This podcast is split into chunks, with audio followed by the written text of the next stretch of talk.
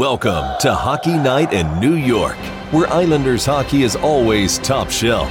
Whether you got your start as a Dynasty veteran, a Milbury survivor, or you were born into the Church of Trotz, Hockey Night in New York is your home for all things Isles. Now, here are your eclectic hosts, Sean Cuthbert and Christian Arnold. Ladies and gentlemen, it is hockey night in New York. Welcome to the program, everyone. It is Sunday, December 12th, 2021. Coming at you live from the Hockey Night New York studios on Long Island. Another stupendous show coming up for you here on Hockey Night New York. We got Andrew Gross from Newsday joining us. My name is Sean Cuthbert. With me, as always, is the always typing, always busy Christian Arnold. Christian, I was trying to send a tweet out. how are you? I'm good, Shawnee. It's good to be back. Yeah, had a little bit of a hiatus, but Yeah. we have returned. Sorry to everybody out there who might have been looking for us last week, but we had to take it off. But we're back. Yeah. We're back to talk Islander hockey. Talk about a win. Talk about more than one. Oh, that's right, too. Actually, that's why Two we wins. took off. Sean secretly was giving pep talks in Ottawa, and before the Yes, and I- before the Devils game. I, I flew up to Ottawa to, uh, to to try to bring the morale back up so that the so that the Islanders had a chance to win against the Senators. That's right. And of course, it paid off. So welcome back, folks, to Hockey Night New York. Tuning in live at Twitch.tv slash Hockey Night NY, and of course later on. On your favorite podcast providers, want to remind you all that we are thrilled to be presented by RJ Daniels American Bar and Grill. Located at 279A Sunrise Highway in Rockville Center, it is the best place to catch the Isles when you can't be at the game. Head down for great food and drink specials, plenty of HD TVs, and in game sound.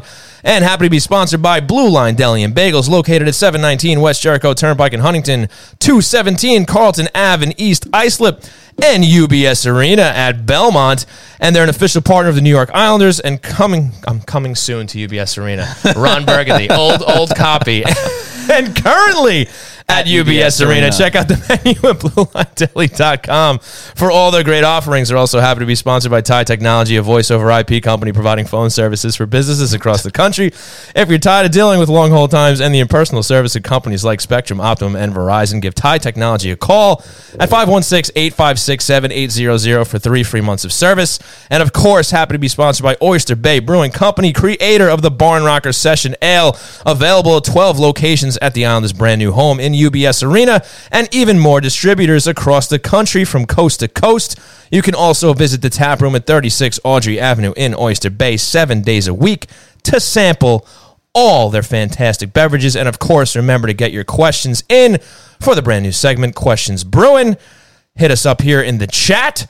So, Christian Arnold, the Islanders have exercised some demons since our last episode. They Yeah. broke the skid, finally won a game at the stable. Took a little longer than I think we all expected. But what do you say, CA? well, I well, first of all, I didn't know this. Apparently, it's the Grey Cups today. Didn't even know that. One of our listeners, Is that right? viewers, watching us over the Grey Cup. How about that? Yeah, no one cares. Appreciate you. I don't even know what that is. Is that the Canadian CFL. football? Yeah, It CFL. is. See, I do know stuff outside of hockey. Proof that I knew what the Grey Cup was. Well, we're all proud of you for that. Thank you Shawnee. so much. Thank um, you. Yeah, certainly a, a, a very, very, very uh, good turn of events for the New York Islanders. Obviously, the last couple games, you've seen them starting to trend in the right direction. Now, things haven't been perfect. The game against New Jersey No. certainly was a lot closer than I think it should have been, and that's a team, especially uh, especially the Islanders in the position that they're in with so many players back in the lineup, should have won. Especially against a rookie goaltender making his NHL debut, should have won, uh, and they did, which was which was good. You get the get the first win out of out of the way at UBS Arena. Zach Parise gets his first goal as an Islander on the day of his dad, what would have been his father's 80th birthday, which Yeah, was a real something else. sentimental moment Yeah. for him, and you could tell how much that meant to him after the game as well. Mm-hmm. Um, and you're seeing some good things. You're seeing the younger players start to step up in a lot of big ways. Uh, Wahlstrom has really turned things around. Yeah. In, in the last week or so, you've seen the play of JG Pageau really pick up. You've seen Kieffer Bellow step into a pretty uh, functional role on the Islanders lineup as well, and that's an exciting thing to see for, for Islander fans. So there is a lot of good going on right now. The question is, is it too little, too late at this point? Yeah, and I think it's also how much good because the the the bar has been set extremely low as of late. so you get a win against the Senators, you get a win against the Devils, and, and I think a year ago you almost look at the schedule and the calendar and you just kind of mark those. Oh, that's a win, that's a win. And now it's just it's just desperation time already. You take whatever you can get because I mean, as everybody knows, it's just, just been such a difficult slog Yeah. through the mud for this team. But as they say, you got to start somewhere. So it's encouraging to see not only getting a win in Ottawa, getting a win versus the Devils last night at home, but also like some of the players you mentioned, seeing Pageau finally starting to put up some points. Zach Parise getting his first goal, Right. long awaited goal. And you're seeing guys like Wallstrom showing more elements to his game. He, he's proven that he can pass the puck, which is good to see as Power well. play's been efficient for the last week or so, which is uh Yeah. uh dare I say red hot. You can almost uh, Tell us you about it. Almost. Well, I, I- you just look at the way the power play's been playing, and they're a lot. Sim- they've simplified their game a lot more. They're putting more shots on the net. They're instead of Which that- is what we've been saying here. instead of that need and incessant need to pass the puck and look for the perfect play, you're seeing sort of them benefit from those those kind of just gritty goals. And having Anders Lee back out there is certainly a big boost too uh, to the to the power play and the offense as a whole. You're certainly seeing the benefits of that in the last couple games. So I mean, I think that's been that's been really great for the Islanders, and it's something that for for a team that's so bad at the power play and has been so bad for a long time, and there seemed to be no, um, there seemed to be no rhyme or reason to why they couldn't figure it out. It seems like maybe something has clicked a little bit, uh, and that's and that's a big thing, and that's a big thing for the Islanders. So, um, you know, obviously they're putting the puck in the back of the net and they're getting those chances and. Um, the power play is at the very least it's not costing them games like it seemed like it had been in the in the past and during the season. Yeah, and look, They even got a shorty the other day. Big one. Yeah, Zach big one from Zach Parise. Yeah, well, look, uh, th- you had to figure things weren't going to continue to go like this. They weren't going to keep losing all these games. They were eventually going to, you know, come back around and, and, and bet, start bagging some wins. The question is, can they start doing it with regularity again? Is this going to be a team now that kind of meanders around 500 hockey after winning a couple games? Are they going to put a string together? Because obviously, if they want to salvage this season, because we're at that point where they need to mm-hmm. salvage it, they've already hit the depths, they've already hit bottom, right? I mean, they've they had what an 11 game losing streak, so they have to pick it all up now. And look, the timing is right in the sense that they finally got all their guys back from the COVID protocol. They're as close to a full roster if they've been as they've been in a very long time. They're obviously still waiting on Ryan Pulock, but hopefully he's not too far away. Right. And you're starting to see guys like Lee come back and contribute. Bailey's back. I just saw Mel Armenia mention he's had three assists, I believe, either in one game or the last couple games, whatever the case may be. But the point is, as you're getting these major Well, guys back, Pella yeah. came back, and they look more like themselves just on the roster, just on the sheet itself. And they are playing better hockey now. I feel like they could have even had a couple of more more points this week. You look at that Predators game, and it was almost comical the way that game ended. And that's where I kind of started tweeting out about Belmont being cursed because I mean they played they played a good game Thursday night against Nashville. They they were the better of the two teams. They they had the better of the chances. I mean, that was a game that they deserved to win, but my goodness. And, and this has been a theme throughout the entire season where it seems like these mental errors, which are already out of character for this team, they're usually, again, well oiled machine, as I like to But say. But you know what? Here's I, I, I'm gonna say to that. I don't think that's the case anymore. I think even Barry Trotz kind of alluded to it after that game where. Um, I forget who asked the question, but but he they used the phrase sort of those uncharacteristic mistakes, and, and Barry kind of not shot back, but in the reply said, "Is it is you know it's hard to say if that's really uncharacteristic anymore because I don't think it is. I think it's Yeah. I think the No, uncharacteristic nature of their mistakes is more characteristic of this team now than it would have been for teams pa- for the Islander teams past. So I think it's it's unfortunately it's become a part of their characteristic right now. No, that's essentially what I'm trying to say, Oh, okay. Christian, is that that has Good, become uh, the norm this season, and and it's cost them heavily, and you know it, it has since the beginning of the season.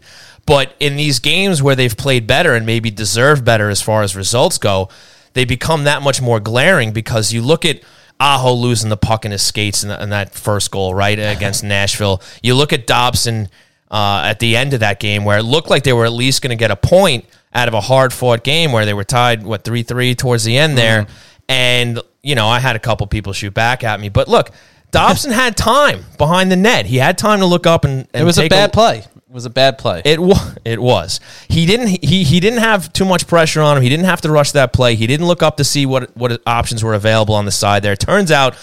He rips the puck around to two predators and it ends up in that goal. Now maybe in another night you you get lucky and it doesn't end up in a goal, but that's the that's the point I'm trying to make is it seems like these these mental gaffes that these guys have been having have just almost always seem to end up in the back of the net. And at such a critical time in the season for this team where they're trying to just scrap as many points as they can, it was such a heartbreaker. I mean, forget about the timing, but you know, they definitely deserve better that night, but but these mental errors are just for some reason they're just ending up behind the goalie. And that's why you're looking at a two one and three uh, week instead of a 3 0 3 week. And that looks pretty good, even though obviously it started with those three over, overtime or shootout losses earlier on, whether, whether it was against the Sharks, the Red Wings, the, the Blackhawks. But overall, yes, they've been playing better. The real question is are they playing good enough to really turn this around and go on a run where they can kind of negate all the losing that they did over this past month? I, I don't know. I, I um when you look at the schedule ahead, and, and Sean and I were kind of talking about this, and we'll obviously talk a little bit more in depth about it when we get to um, what's on tap. But when you look at the schedule ahead, these are all tough games that the Islanders have on the calendar. Um, these, I mean, you you know, you look at Boston, they're good. Vegas is good. Um, after that, you have the Capitals. Buffalo is, I mean, they're still there. Buffalo is, is Buffalo, but you're seeing Detroit again after that. And there's just so many so many games against teams that the Islanders in the past would have beaten. I don't think that's the case this year. The Buffaloes, the Detroits, especially, those are games where even the Ottawa game, it wasn't it wasn't a guarantee they were going to go into the into the Canadian capital city and beat them. So- That's the interesting thing now is is games that we would have in the past looked at as gimmies Right. are now kind of up for grabs. What Islander team are we going to see? Right. Are we going to see the struggling team from earlier on, or is or are they going to continue to improve as they have over this past week? And and and I think I speak for most people when I say we got to see more than just this past week. If they're going to get back to or even to a shell of what they were last year. I mean, we're going to have to see some more consistency. There are some positive signs there. We are seeing guys like Wahlstrom, Bellows picking up the slack for some guys like Beauvillier, who obviously was scratched. We'll talk about that. Mm-hmm. But you know, are we going to start to get a more complete effort from this team where, and, and also just get the confidence back? Uh, you got to figure that that run probably is, is, is, you know, put a, put a pretty big dent in morale for this team. And you got to see if this is something that they can get back to consistently winning and playing with that confidence, knowing that they can beat, you know, whatever team they play against on the ice. So it's going to be very interesting to see, you know, where they go from here now that they finally, you know, got the monkey off their back at UBS. Yeah, no, it, it's it's it's but that's the problem. You don't know which team you're getting every time they hit the ice. Um, even even under this kind of consistent role, and that Nashville game I think is a great example of it. Even when the Islanders are playing better, they're still not playing where they need to be. And you know, you can say you can point to all these good things and all that, but you look at those mental mistakes. The Islanders are the fragility of the New York Islanders right now is is on display, and that Nashville game I think is a perfect example where. Um, you know that the the swing of momentum where Noah Dobson scores the go ahead goal in the early in the third period, and then the Islanders should have been able to lock it down. Right. Instead, um, Nashville's able to put put the pressure on them. They force the the tie, and then the Islanders seem to be playing with a little bit of I don't know what. But it wasn't where they needed to be in that last couple minutes, and that's when Noah Dobson's behind the net, makes the mistake, and tries to rim it around the rim it around the board, and it goes right to I believe it was uh, forget who was who was who along who was along the board waiting there to get the puck, but Right. I mean it was a very simple giveaway. You've seen a lot of you know a lot of mental mistakes by veterans too. Scott Mayfield's had a couple in the last couple games, including Yep. a bad giveaway Last um, against New Jersey, Yep. um, which was was tough to watch. So I, I think that's the problem right now. The the, the Islanders are still sort of a, a, almost you could look at it and say a, somewhat a fragile, Fragile, mindset yep. um, because that they, the the killer instinct that that i that ability to kind of be comfortable in uncomfortable situations doesn't seem to be there right now. Christian, I agree with you, and we're going to pick up with that. But first, we got to take a break because Andrew Gross of Newsday is going to join us. I want to thank you all for tuning in to twitch.tv slash hockey night NY. We'll be right back. It's a new Islander season, and you've got a great spot to catch all the action. RJ Daniels American Bar and Grill in Rockville Center. Inside the bar or the heated outdoor patio, you won't miss any of the excitement on their wall to wall big screen TVs and in game sound. Enjoy it all with delicious food, drinks, and plenty of specials in a lively atmosphere staffed by the friendliest folks around. RJ Daniels is in the heart of Rockville Center at 279A Sunrise Highway, just steps from the train station. So come on down, watch the boys in blue and orange continue their quest for Lord Stanley with your fellow Islander diehards. And when the game's not on, stop by for a great meal and a great time seven days a week. Hang for the late night bar scene or book a party or catering for any occasion. Call 516 536 6258 to make reservations and go to rjdaniels.com to check out the menu. RJ Daniels American Bar and Grill, your home for New York Islanders hockey.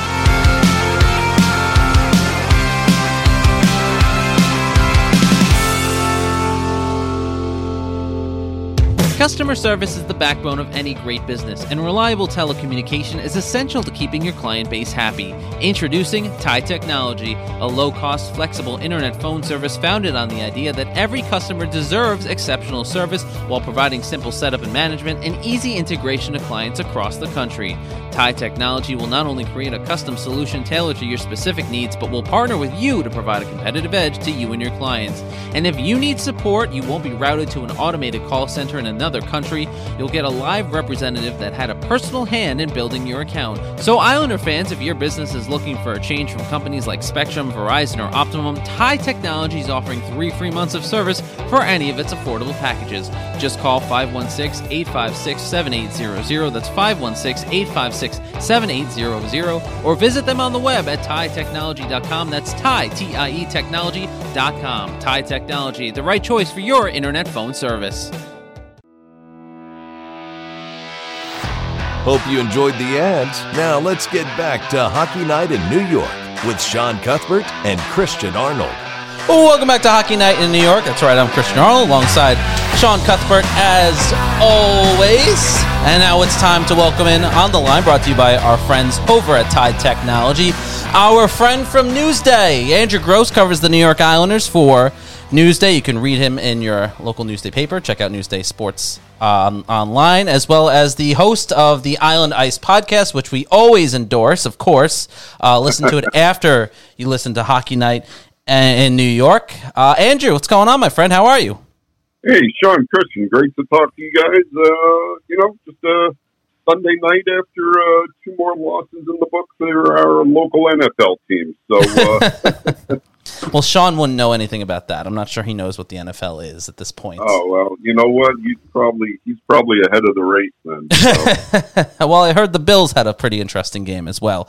But uh, Andrew, good to have you on the show as always. Plenty to talk about, and of course, we'll start on the positive side. The New York Islanders get a win for the first time at UBS Arena. Uh, they get a win uh, earlier in the week to break an 11 game losing streak. They snap a seven game home uh, home losing streak as well with the win against New Jersey. And um, certainly seems like there are some positives to talk about with the New York Islanders. So we'll start there to kind of assuage some people's minds right now.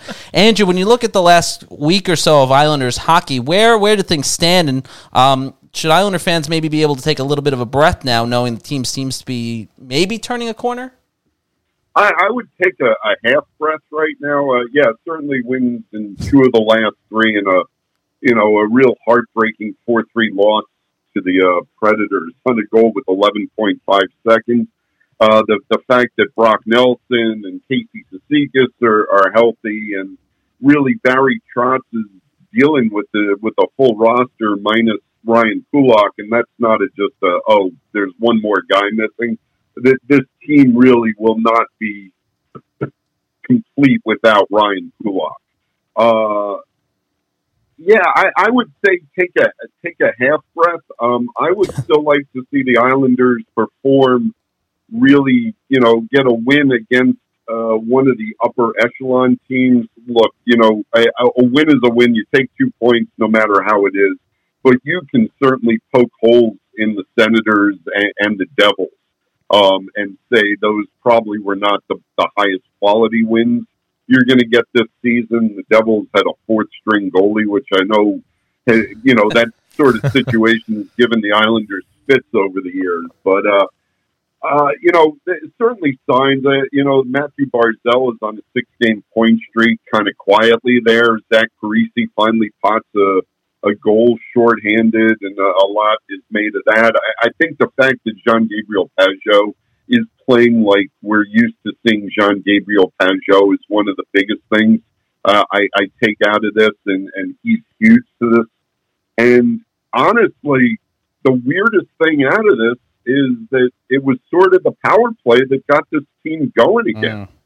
I, I mean, and, and who would have thought that after what we saw in the power play for the first 20 or so games this season, first 18 or so games? But the power play has been legit pretty decent lately. And, uh, and if they can keep that up, they're going to stay in some games. Yeah, without question, Andrew. And I think what's also helped is is a bit of the youth there on this team, where you have a guy like Anthony Beauvillier who gets benched last night, and you have guys like Oliver Wahlstrom stepping up, even Kieffer Bellows to a, a lesser degree. Wahlstrom has a goal and five assists in his last three games.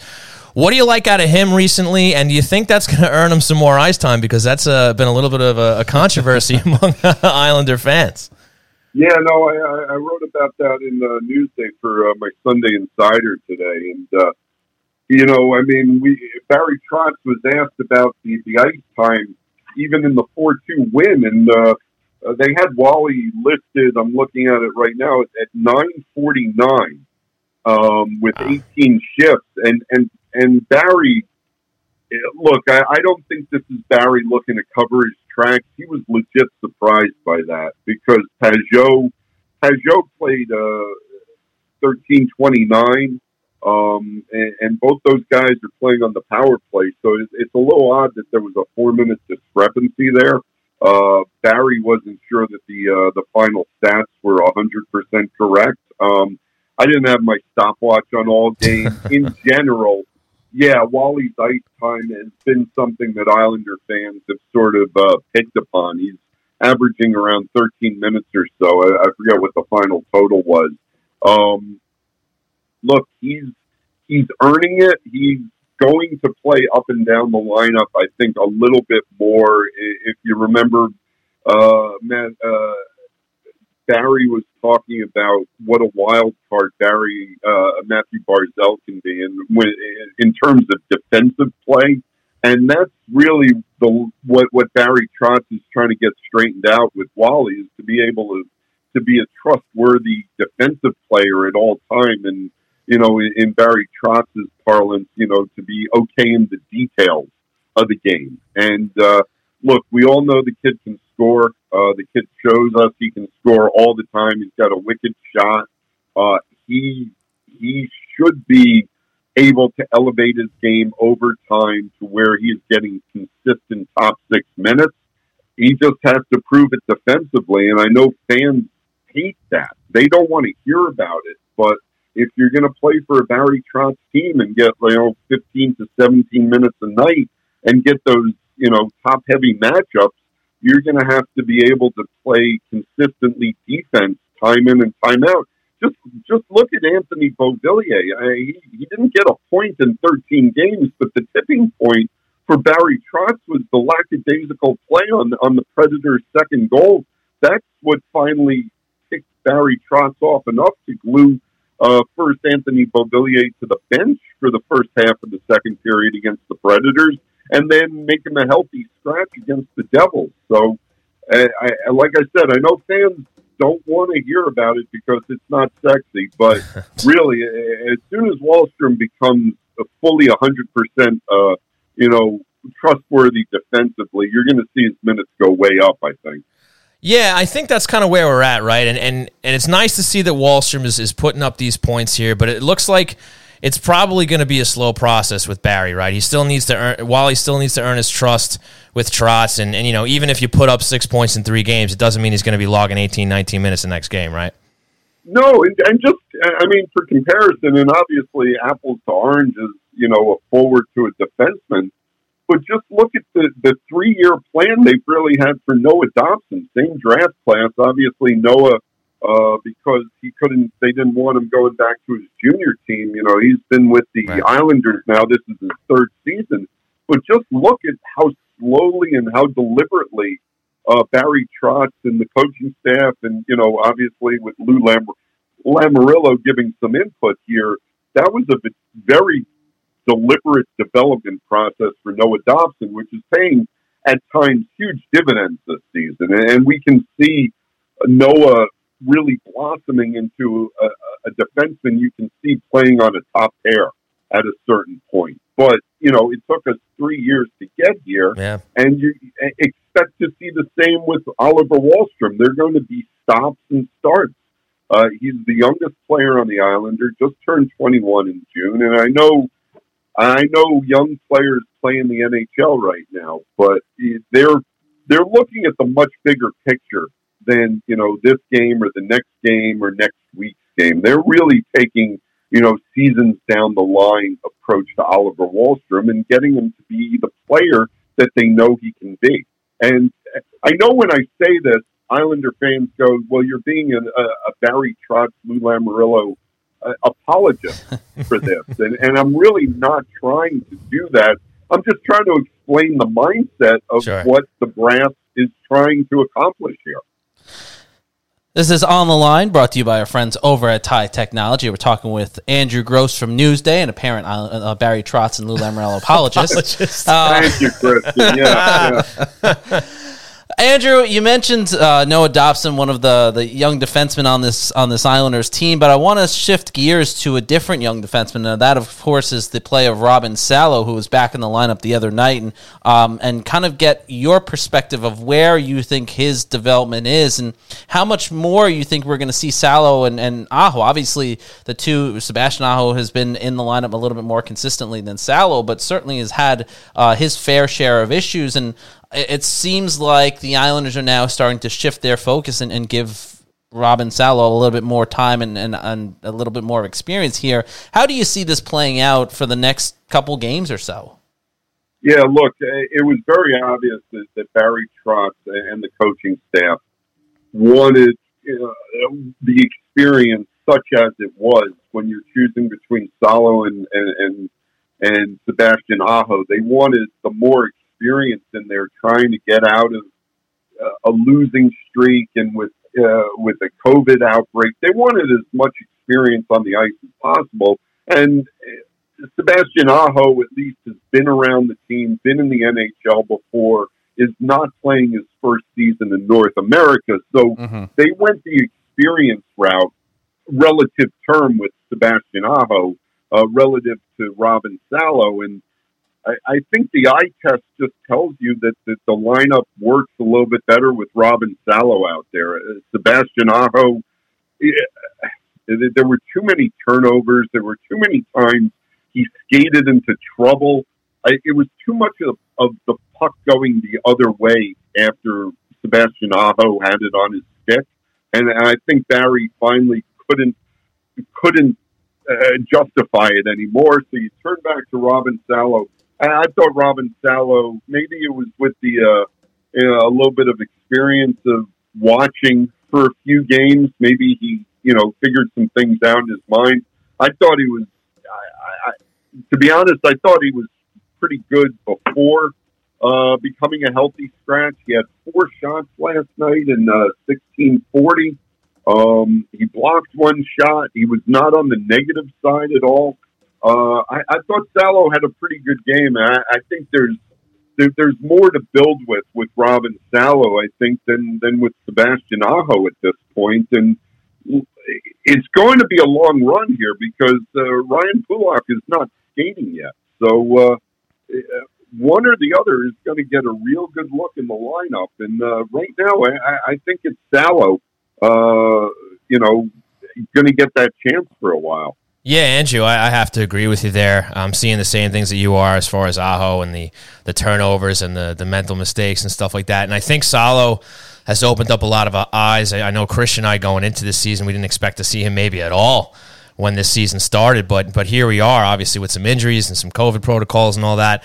And I think Salo's definitely proven himself. And I think he's a guy who probably deserves a longer look, like you were talking about. Now, obviously, you have the the waiver exemption stuff to come that comes into play when Ryan Pulock does get healthy. But do you think Salo has shown enough, or perhaps Aho hasn't shown enough? Where maybe Barry Trotz considers and Lou Lamoriello considers keeping Salo around even when Ryan Pulock comes back. Well, I, I think when Ryan Pulock comes back, and if they're committed to keeping Zdeno Chara in the lineup, which you know we we can talk until we're blue in the face, I think I think they are committed to keeping Dano Chara in this lineup. And, Mhm. and look, to be fair to Big Z, uh, he's played much better as of late, or should I say better as of late. Um, he's he, he seems to be moving a little bit better, and the, the intangibles. You know, Barry talked about uh, that that fight he had uh, uh, against the Devils, where he, uh, you know, he didn't beat up Gerstein to the point that he had beaten up uh, what's his name, Yakov uh, Right. Trenin, the, night- the, the game before. But still, uh, emotionally, uh, the, the teammates fed off uh, Zdeno Chara rushing to Noah Dobson's aid there, just as he had rushed to uh, Sebastian Aho's aid the, Right. the, the night before. And you know, it, it, it, it it's kind of a. It, I, we, we we could do a whole segment on whether in those instances Zdeno deserves a two, five, and a ten. Right. You know, Right. Um, yeah. I, I sort of think after a hit like that, no, because you want players to be able to police themselves on the ice. So Mhm. you, you know, that that is a certain way of getting the the, the, the hits that you want out of this league. And, and like, Kirsten came up high on Noah Dobson. Um, you know, I, I think Noah walked away from that pretty lucky. Um, and I think Gearstein, to a point, you know, not that fighting Zdeno Chara is lucky, but you know, he, he he did he was not called for a five minute major for the uh, illegal check to the head or the elbow or whatever Right. you want to call him. He, he just got the, the, the two minute minor there uh, for the illegal check to the head. Um, but I, I, I'm digressing anyway. The, the, the point is on Salo, right? Um, before I, I switched over to the other track. It's all right. Uh, um, if it, when when Ryan Pulock comes back, and uh, assuming that everyone is healthy, right, Mhm. um, and presuming that they're going to stick with Zdeno Chara as I just laid out, then I would expect to see Robin Salo go back to Bridgeport just because they want him to keep playing. Okay. At this point in Sebastian Aho's development, you know, it, it's probably better served him sticking around the Islanders as the seventh defenseman rather than having Robin Salo sitting out in Fair. the press box every night. Yeah, I mean, Robin Salo still has a lot to learn about the North American game. You know, you, you talked about maybe you didn't expect to see him this season. Uh, I always sort of thought he might be on the Devon Toews uh, plan where he would Mhm. come up kind of mid-season after getting his uh, skates wet.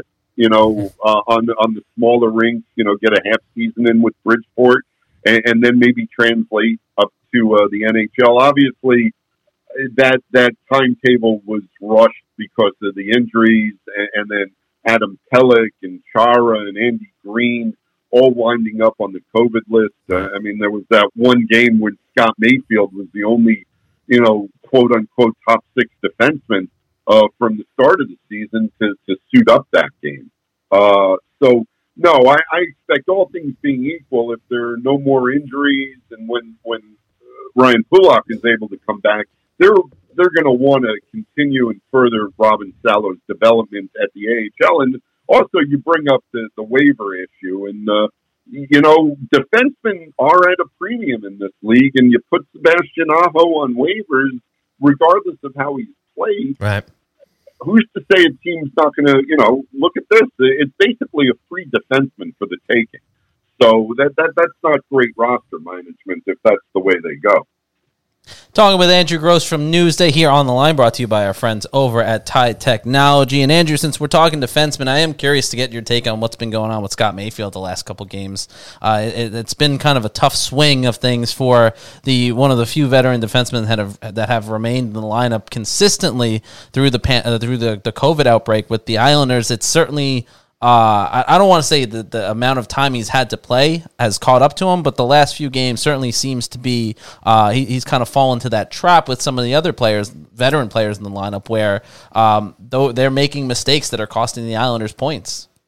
Yeah, I, I think it's magnified with Scotty uh, just because he's making mistakes two ways, right? Mhm. He's you know he's turning the puck over, he's not getting into the correct position in the defensive zone, but he's also taken a few bad penalties. Right. And Yeah. you know, it, it's sort it, it, like I said, it just magnifies the issue uh, that that he's he's either in the penalty box or there are some shifts where he's not helping out as he needs to defensively. Um, with what's going on with him, yeah, I mean, he had to take on a lot through that COVID outbreak. And as I said, you know, at one point, the lone defenseman still standing.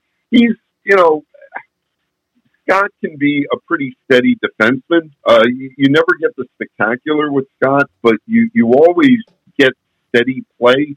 But he, he has been prone to these little stretches where, for whatever reason, the, the, you know, there's some turnovers or there's some decisions in the defensive zone that, you, you know, I, I'm thinking of Brock Nelson when we were asking him about, you know, being out of the lineup and what he saw. And he said, boy, it's real easy to dissect the game from the press box. You think you have all the time in the world up there, Right, right. and you, but you know on the ice that's not the case. Things happen bang, bang, bang. And, and right now, maybe Scott just isn't as confident in, in his decision making process as he has been in the past. And look, I, I mean, again, not to be an apologist, this is maybe where you know you know the guy so you know what a good man he is, and and you know how much he cares, and you know how much his teammates like him. I, I certainly expect Scott to to be able to figure this out. I mean, he does. I, I mean, he knows what he's doing wrong.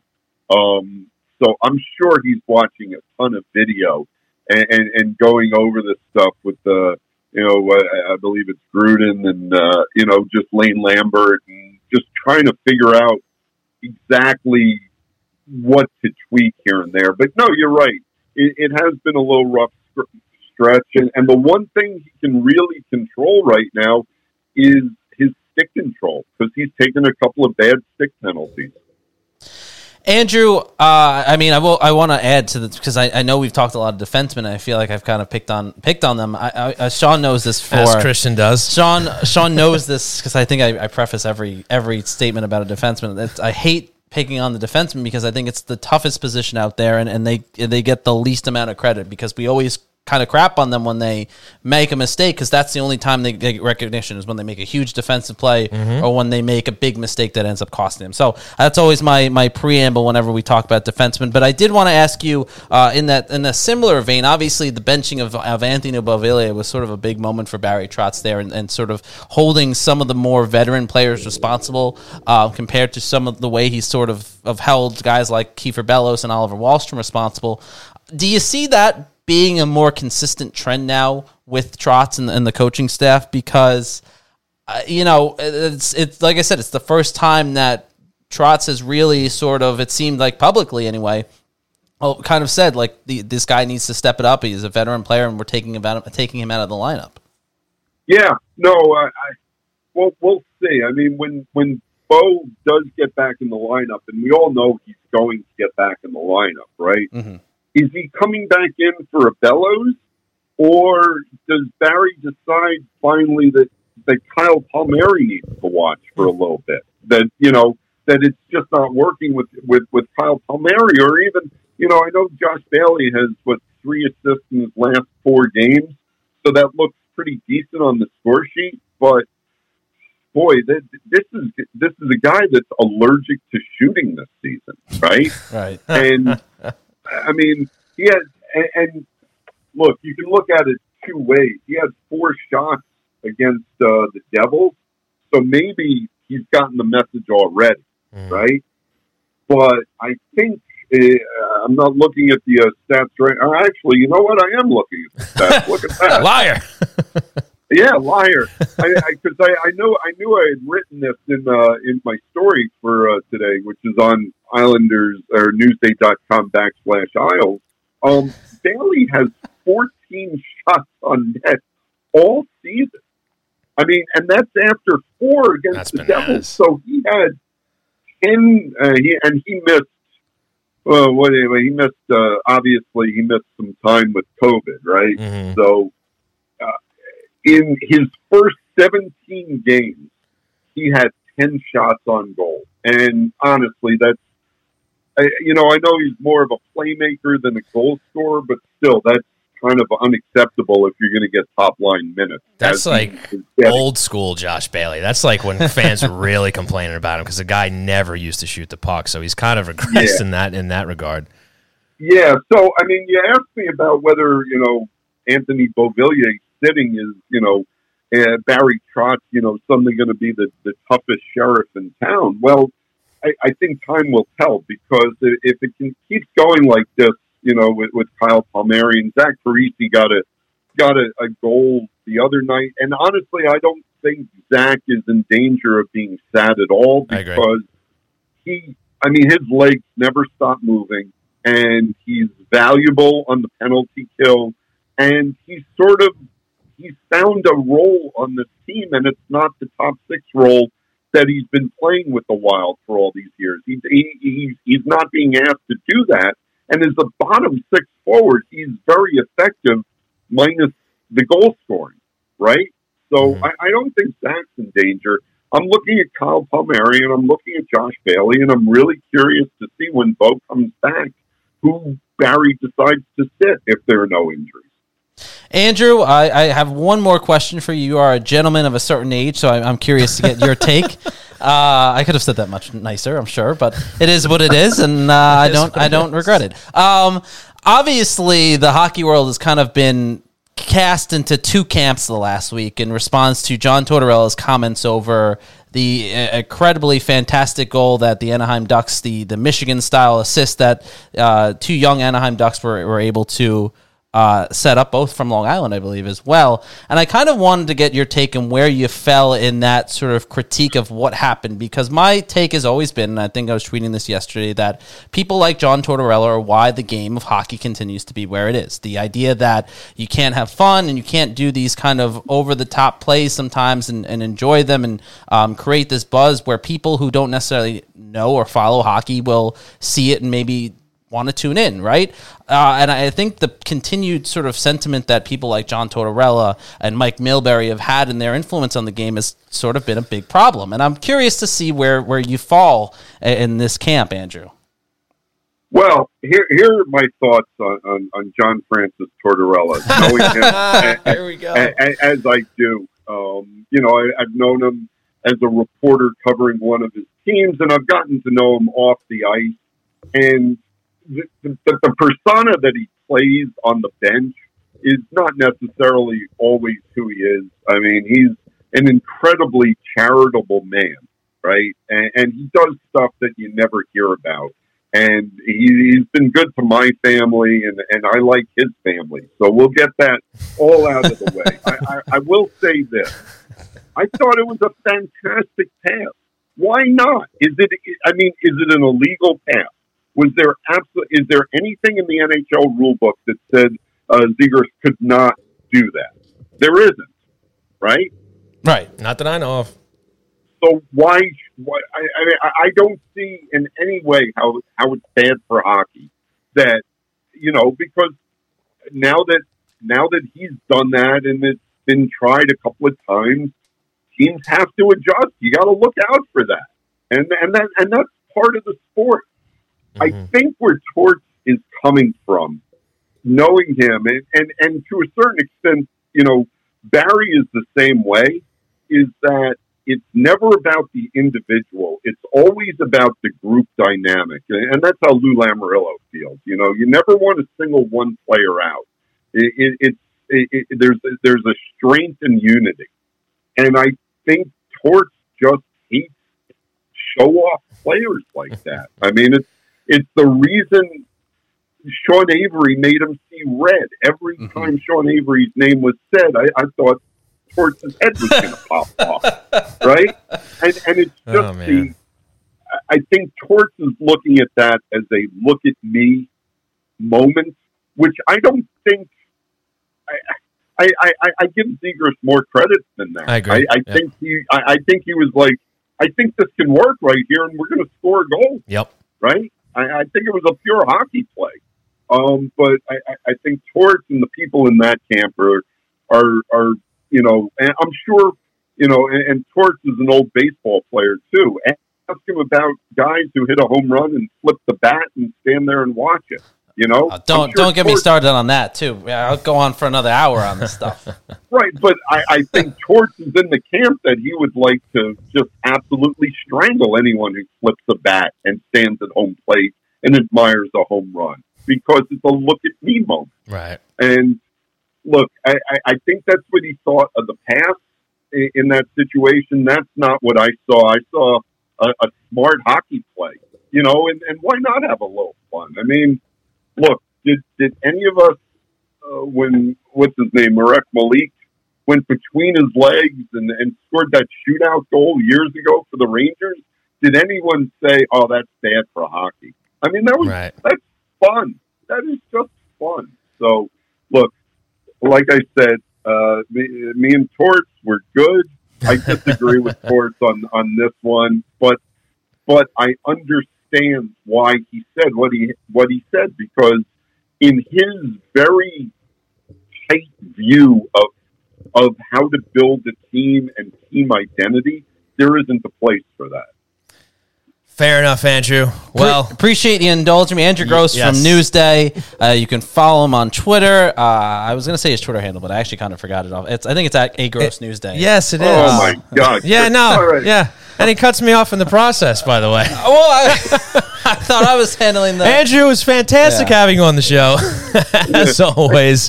Hey, uh, but before we go away, Christian, yes, that's me. is, is there any song you want to sing? No, there's not. I'd have no. Oh wait, I I'm want to know what this is I'm all not- about. I'm not. What is this all about? Thank you, Andrew Gross from Newsday. You can follow him on Twitter at A Gross Newsday. You can uh, tune into the Isles. Uh, I was about to say a different podcast. I, Island, Island Ice, Ice podcast on all uh, podcasting platforms. Of course, after you listen to our podcast here, Hockey Night in New York, or watch it on Twitch, and of course, uh, you can read Andrew's stuff and, and his apologists for for John Torella and the rest of the Islanders. Wow.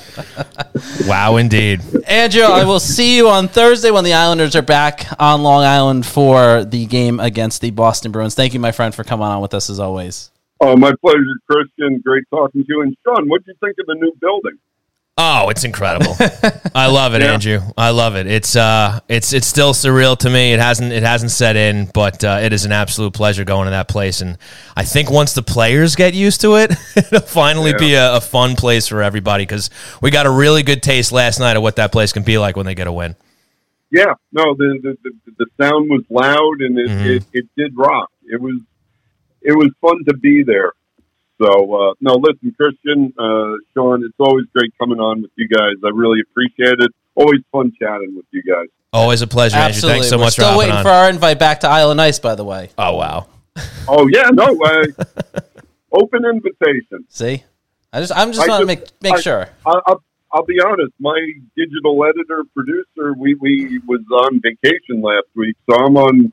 You know, I, I didn't record last week, but I'm looking to record this week, so I'll let you know. See? I'm Sounds making great, magic, Andrew. magic happen over here. Thank you. go, Andrew Gross from Newsday. Oh, oh, pleasure as always, my friend. Thank you again. Take care, Andrew. All right, I'll talk to you guys soon. All righty. All right, folks, the great Andrew Gross of Newsday and the Island Ice podcast. And Christian, if you thought I was going to let this song thing go Oh away. no! So Shannon Hogan sang New York, New York. I guess it was Thursday, yeah, last Uh, night, yeah. And uh, so I think we all tweeted about it. Right? Oh, was it last night? Well, I guess it was last night. All these days kind of blend together.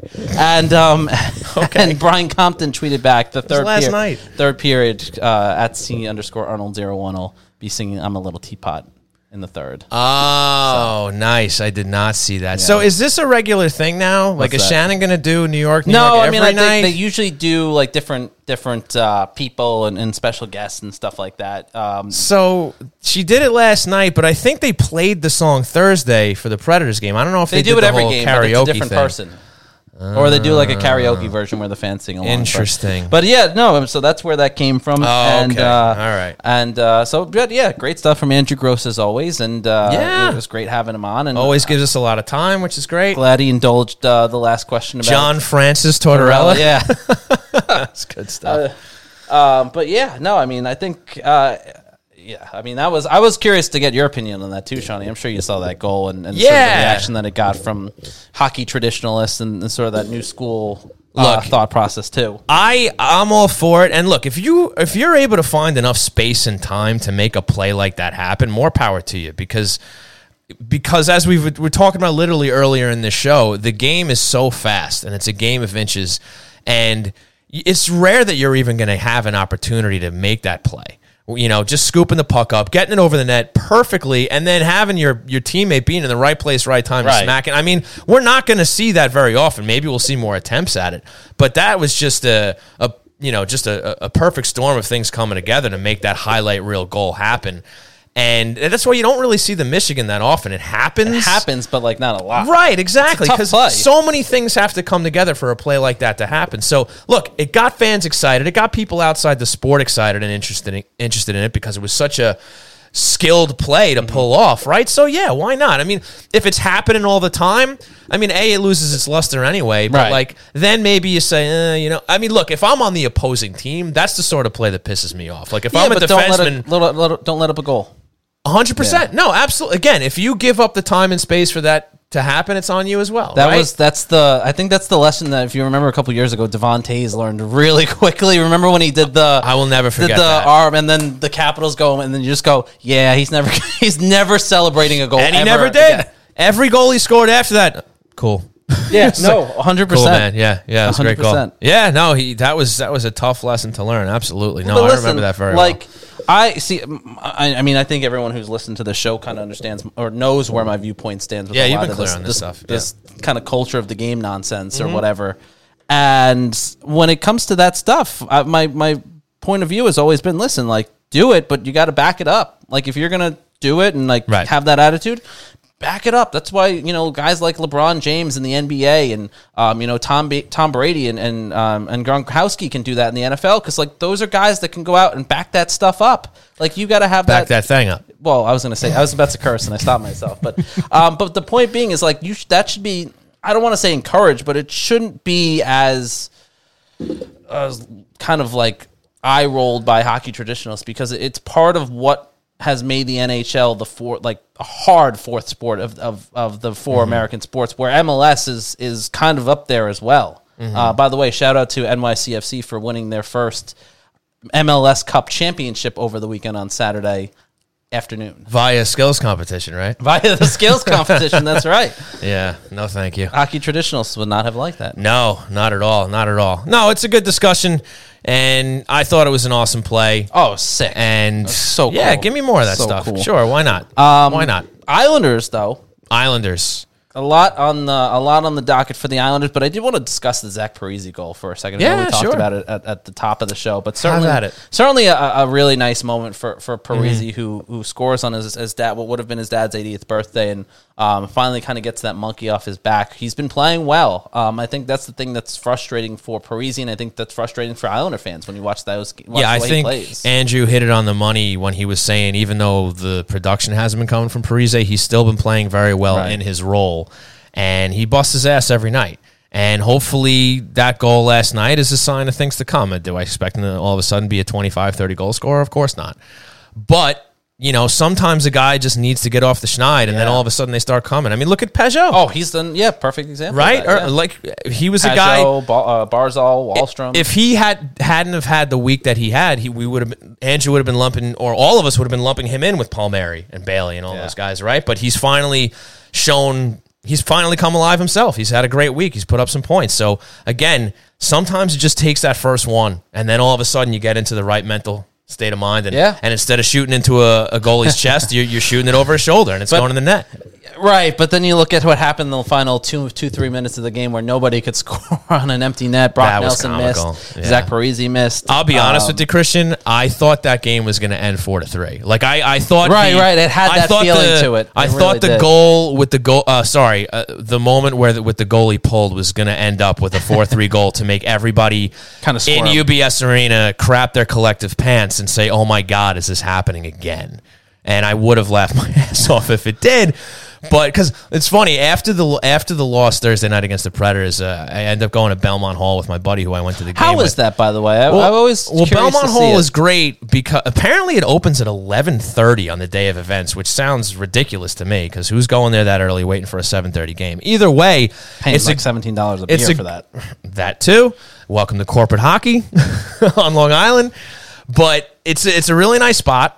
Uh, have a decent, you know, bar menu for food and stuff like that. Again, They do food there. Yeah, they do. Sorry, I've, I, I, I Belmont. Yeah, uh, it's Belmont like- Hall's the one place in the arena I still haven't explored. Yeah, it's a good spot. They have the um, the bubble hockey in there. Oh. They got so they uh, copied Donnie Bagels. Sure. Yeah, we'll we'll give credit to Donnie. Absolutely.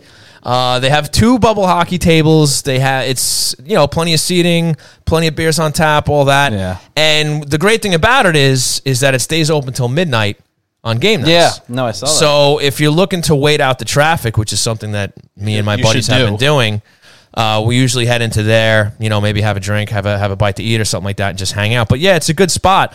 But we're in there after the after the loss Thursday night, and you know we're just grumbling about how it ended. Like, ah, you know, Right, terrible, right, terrible, ridiculous, right? And so I'm like, hey man, I'll be right back. And I'm gonna go to the bathroom. So I go to the bathroom, and what's playing is nothing but a good time by Motley Crue. And I just laughed to myself because we were just, you know, saying how awful the loss loss is. And then I walk in, I nothing but a good time. Don't get better than this. I'm actually like, it doesn't get any worse. It doesn't. So I had a good laugh uh, on my own in the restroom. But uh, Belmont Hall, good spot. All right, Good well spot. there you go. Uh, Yes. Shawnee reviews UBS Arena stuff. We should actually make that a segment somehow. Sure. You just to review random things. About Sure, I've- I've- I think I've it'd be actually be kind of entertaining. hit up enough places That now. and the Team Store are the two places I haven't been in the in the building. Team Store, I tell you what, Team Store is great. Again, I think we all just have to get past the the price gouging that is just throughout Oh. the entire building. Anywhere you go, whether it's a Team Store, whether it's a bar, whether it's an eatery, you're paying top dollar now. You're paying Madison Square Garden prices. You're now. paying That's just- higher than Madison That Square Garden maybe, prices. No, maybe. not maybe. Oh, okay, fine. Drinks are less You can attest expensive to at, that? at Madison Square Garden than, Okay. than, than they are. Well, at, this is uh, the this is the UBS. new world we live in with the New York Islanders, but the team store is fantastic. I mean, it's huge, and I've never seen such a wide array of Islander merchandise being available. Like even the rinky-dink team stores that they had at like the Coliseum right, and right, stuff like that. Even at Northwell too. The Northwell's pretty good. That pro shop. Yeah, But- it's not a team store; it's a pro shop. Yeah, a, there's a little that difference. sells merchandise. Yeah, which I've learned over but the the, point I'm getting to is that there's such a wide variety now of, of Islander merchandise that you never used to be able to get before. You know, you had your standard hats, maybe a couple of beanies, your jerseys, maybe a T-shirt here, a T-shirt there. Now they have everything. Like all different varieties of all different, you know, types of clothing and merch, jack, really nice jackets and hoodies. I gotta get in there. And they never had that. So like get in the really cool. store. I actually have my eye on a zip hoodie. I'm afraid to see what the price tag says. I saw it. I liked it. I didn't want to look at the price tag. Well, walked I, I, I uh-huh. actually searched for it, oh, and Oh, really? and and it, it, there wasn't a price there, and I wasn't going to waste my time asking somebody. But I was like, I'm sure this is like ninety dollars, and it was just a zip up hoodie. But but the team store is great. It has a lot of cool stuff. that get in there. Maybe maybe if you went to like a, road game and you go into like the opposing team's team store, you're like, wow, they have all this cool stuff. Now the Islanders finally have all that cool stuff at a premium price. And there you go. Sean reviews stuff at UBS Arena. Now, I want to point segment. out this is not a sponsored segment. UBS Arena is not paying us to do that. If they would like to send us money or free merchandise, Sure. we always take stuff. Well, we, they'd probably want us to tone down the the prices are ridiculous thing. But Lower yeah, your sure. prices, and we'll do that. right, lower your prices. And we we'll have talk. standards Yeah. here. Oh Sure. no, but but I, it's, uh, the team store looks beautiful. Again, I've only seen It's it through really the glass. nice, yeah. Belmont It's Hall cool. looks really cool. I want to at some point try and, and try and get in there and, and Mm-hmm. see that, and, and the rest of the building looks great. But Shawnee, uh, you know, when you look at look at all these great things that the that the arena has and, and all that, it, it definitely, if you're an Islander fan, it gets you excited to look at the schedule ahead because there are two home games coming up on the Islander schedule. Are you saying you want to let people know what's on tap? I think I do. I think you do. All right, let's do that. Oh no, there was no volume. Let's try that again. And now it's time. That's what happens for when we take a week Tap, off. Brought to you by Sean is. forgets It really which buttons you're supposed to hit. It really is. Oh, there we go. Ladies and gentlemen, it is time for what's on tap. Brought to you by the great oh, RJ Daniels. John, look at the chat. You're a season ticket holder. You're supposed to get a discount there. That's true, and I was actually going to mention that. Oh, okay. I was going to mention yes. You get fifteen percent off as a season ticket holder. And another little nugget for those those uh, season ticket holders out there, there is a I shouldn't have done that. pass. There is a pass that. sorry, bud. that you can, That- that was you my can- own fault. That you can uh, add to your wallet or whatever on your phone. I think you do it like through Ticketmaster or whatever it is. But there's like everybody got credit for the preseason games that uh, if you didn't attend them. It's on that little pass there that, that you use for your 50% off. So you might have some money sitting on that Oh. pass. You should check that out that you can use towards the team store. Not sure if you can use it towards concessions, but I know you can use it towards the team store. So yeah, check that out. Again- might have some money waiting for you that you didn't know was there. All right, pretty good deal. Insider there you go. insider tip. There you have it. Islanders this week. They are on the road this week to start off on uh, the 14th. They visit Detroit at 7:30. Another 7:30 start. Usually, you get treated to a seven o'clock start when they're on the road. Not this time, bud. Not this time. Sorry. But, uh, you know, another gonna have to stay up past bedtime. another another uh, important game against Detroit. Uh, Islanders obviously played them just a couple, just a week week ago, really, Yeah. um, give or take, and they they lost in the shootout. They did good things. The Islanders that was maybe one of the first games you really saw the Islanders show a little bit more consistent fight uh, against an opposing team, and, and Detroit's playing well still. Um, you know, they're still a team that's that's competitive and. And um, they're going to be an interesting team to follow because I know they, they were one of the teams at the beginning of the year we looked at went, eh, Yep. and we went, eh. They're they're in that group of Yeah. teams like Ottawa and Buffalo where they have some promising young guys, Yeah. but they don't have the whole had better package success yet. than Ottawa and Buffalo. Yeah, yeah, a bit. But still, they're kind of in that general group, not expected to make the playoffs, don't have a complete team, have some good you know, young players coming up to the system. So yeah, and and like we were saying before, because the Islanders just haven't really been the Islanders this Mm-hmm. season. These aren't gimmies on the schedule anymore. This is a game that they're going to have to, if they want these points, they're going to have to get out there and battle. Detroit also a point back of the final wild card spot, wild card spot behind the Boston Bruins as of tonight. They're nine three and two at the Little Caesars Arena, also known as the Bad Pizza Arena. And so, Okay. it, I mean, Little Caesars is terrible. Um, It's awful. Have you ever had Little Caesars? It's Back, it, the it was worst, it was like- on Long Island a long, long time ago, and I don't remember it being so bad. It's not good. But maybe now it's, It's bad. not good. Okay, uh, you are very defensive. Yeah, there's like you're being clear. there's yeah. like you know Pizza Hut, Domino's, Papa John's, Little Caesars is all the way on the ground. wow. Okay. We're not getting a sponsorship from Little Caesars after that review. No, we're not. They're not local. Doesn't matter. anyway, uh, so Islanders f- p- play an important game against the Detroit Red Wings for both the, Red Island- Wings. the Islanders and the and did the that Red last Wings. last time too. It's because when I speak talk, when I speak talk when I speak The Red talk, Wings. when I speak talk fast, it's uh you know Daffy Duck. Yeah. Anyway, Boston Bruins come Elmer to town on the 16th to face the New York Islanders at UBS Arena. That'll be another tough game. Boston in a playoff spot. Uh, they're always a tough, tough, tough task for the New York Islanders. Obviously, I, stop looking at me like that. Why? Well, like what? Stop looking at me like that. A tough, Tough task. task. Yeah, got it. for the Islanders again. Uh, Boston Bruins in a playoff spot. I don't even want to look at the chat right now because I'm gonna get distracted. They've won two in a row. Uh, they've won back-to-back games here heading into that contest as of now. Um, I, I have to look at their schedule. I'm sure they have a game Tuesday before they play the Islanders, so that'll be an important game against the Islanders. Obviously, Boston kind of didn't have the best luck at the beginning of the season, the COVID shortened season last year when the Islanders played them. They started to get their legs under them, and I think they, they won the last two or three that they played uh, against the Islanders um, before the playoffs. And then obviously the Islanders did beat them in the playoffs. So that'll this will be the first uh, this will be the first time the two teams see each other since the postseason, since the New York Saints moniker. That's right. So it'll That's be. I'm sure that'll be a fun game at UBS Arena on Thursday night. Then the Islanders have a couple days off. They face the Las Vegas Golden Knights. Now I know they are just the Vegas Golden Knights, but I want to get lost the loss in there. Good for you, man.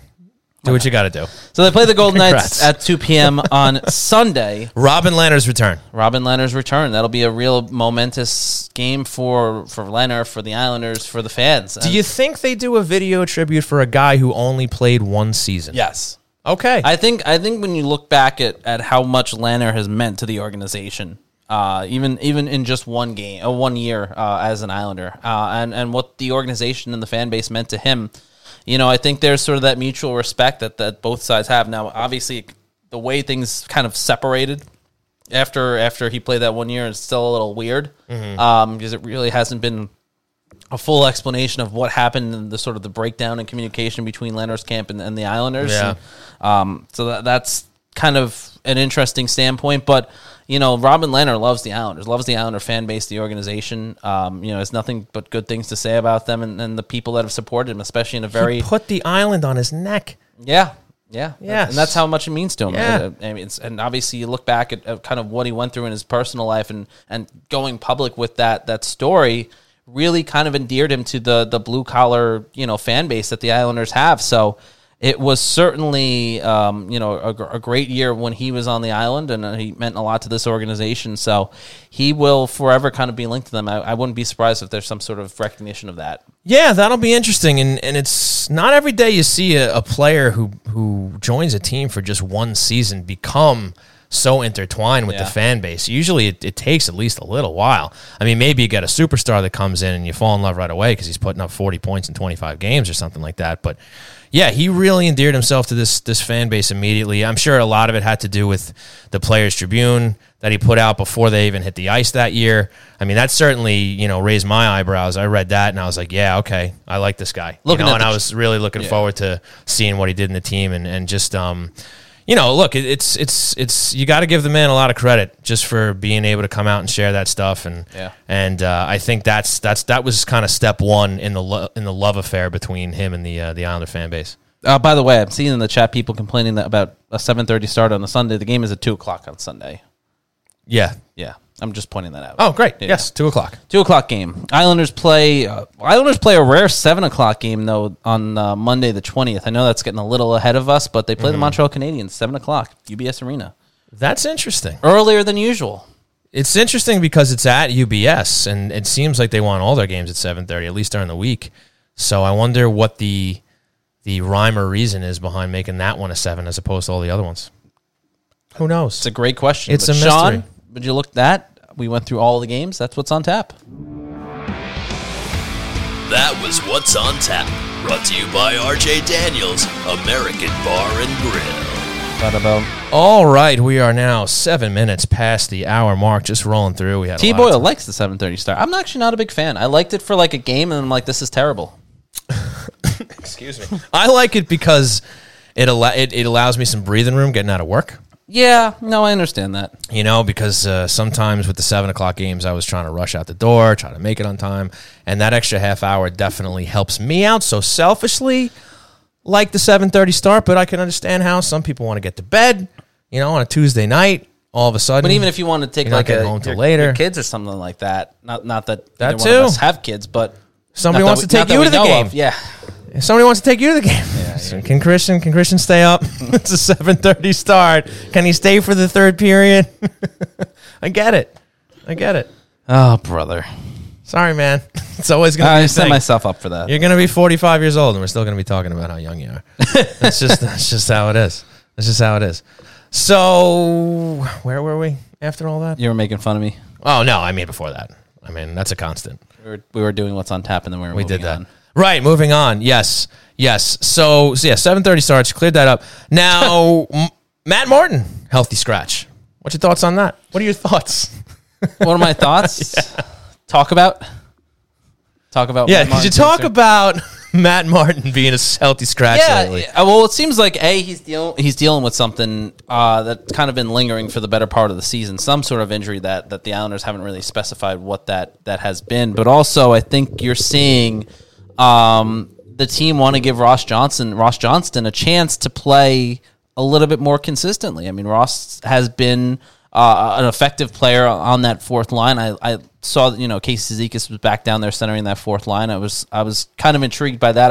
I, I think there's a part of me that still likes the idea of kind of mixing and matching, and maybe it's time to start looking at shifting some of those guys on the fourth line on, into different spots. Gonna happen eventually. And so I, I, I think it's a good thing that, that Johnston's getting some time here to, to, to see what he can do and and getting that opportunity. He's a, he's a valuable player. Obviously, you know we know what he can do, but it's not really a surprise. He's he's a physical player. He's a he's a bottom six kind of guy that can kind of have that speed and that, that skating ability as well as he has a pretty good wrist shot when he takes it every once in a while. So Yeah. he's a guy that has that little bit of you know uh, that little bit of an offensive touch. He can play a physical game. He can throw his body around. And I, I think it's good that he's getting these opportunities. He signed to a four-year deal, so He's I- younger. I, mean, he's yeah, he's younger He's younger. And he has been a, a guy that I think deserves it at this point, especially as we start. You know, uh, Andrew was talking about Barry and, and Lou having a, a kind of longer term plan, at least a longer term vision. I think now when you when you look at the age of, of some of these guys on the on the lineup, especially that bottom six group, uh, when you look at the Matt Martins, the Cal Clutterbucks, and um, some of those guys, you have to start thinking of, of what's to come after those. those Absolutely. guys. go, you know, their own paths. Yeah, without a doubt. And one guy I want to mention, just because there's a very good chance we may not for the remainder of the year, depending on COVID issues and, and injuries, is Austin Dangerzonic. Oh yes, of course. Uh, just got sent back down to Bridgeport. In fact, I think he had a pretty good night last night. He had at least a, a goal or an assist last night Otto against the I think, had two or something like that. It was a pretty good night. I can- I Yeah, yeah. They up. they came back. They were down four three, I think, and they won five to four. And Czarnik and Koivula both factored in on that. But look at this guy. He, he ends up forming a line with Bellows and Wahlstrom. And he gets two assists versus the centers. He gets a goal versus Nashville. A beautiful goal, actually. What a setup from Wahlstrom that Yeah. was. That centering pass from Wahlstrom. Talk about that guy. But yeah, Czarnik, he, he's in, plays a little bit with the young guys. They get a little chemistry. And then, thank you very much. we'll see you later.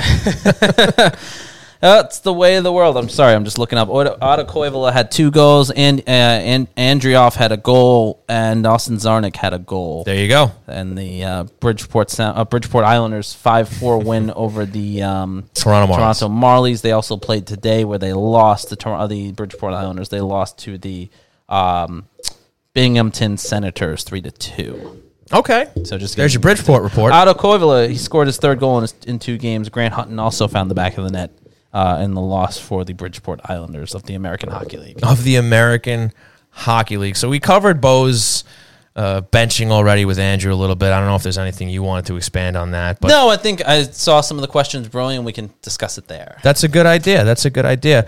So one more thing is just Chara all of a sudden defending on it. Yeah, this is one thing I wanted to pick up on it uh, during Andrew's chat. Sure.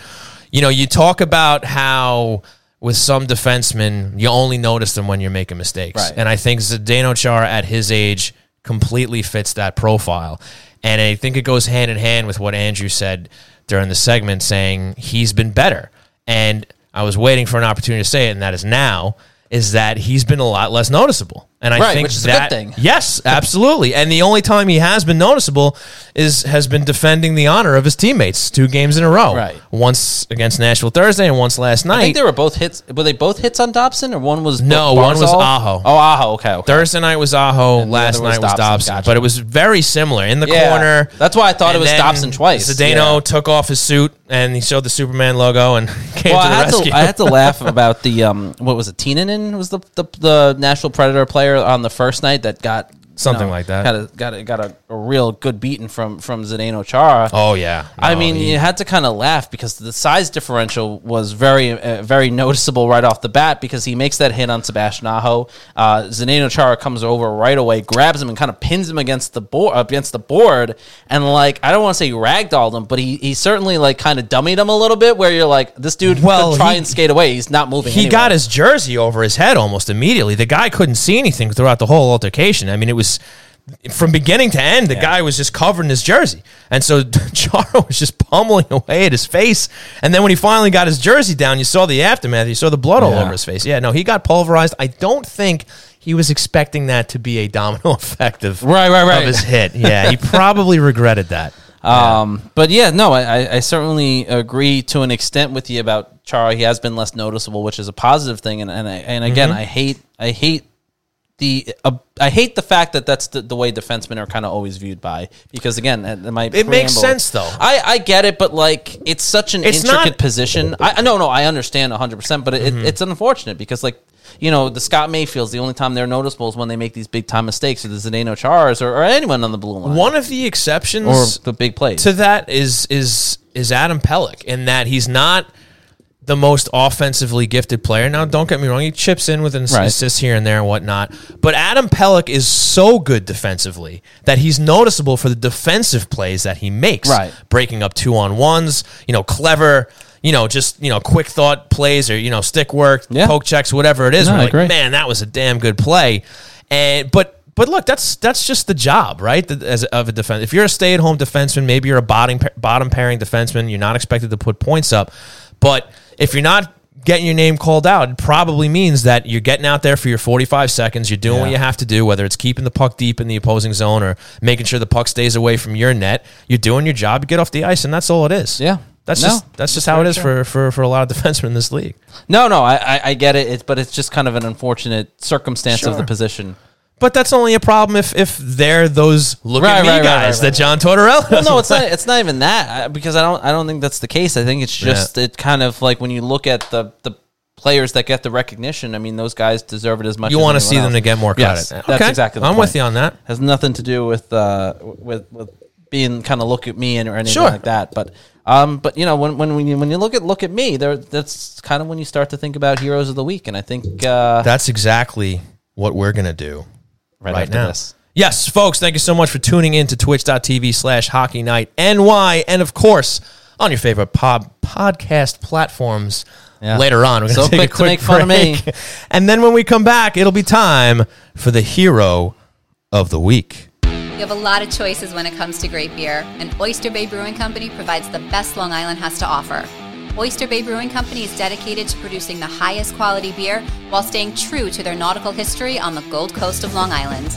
They're the creators of the renowned Barn Rocker Session Ale, available at 12 locations in the Islanders' brand new home, UBS Arena. And because Oyster Bay has increased distribution across the country, you can grab your Barn Rocker from Carolina to California if you're following the team on the road. Here at home, the tap room on 36 Audrey Avenue is open seven days a week indoor and outdoor seating so you can experience their smooth honey ale, savory IPA, or gluten free hard seltzers right in historic Oyster Bay. You can also shop online at oysterbaybrewing.com for curbside pickup, local delivery, or have your order shipped anywhere in New York. And if you use coupon code HNINY at checkout, you'll get 15% off. Oyster Bay Brewing Company, Long Island's Gold Coast Brewery.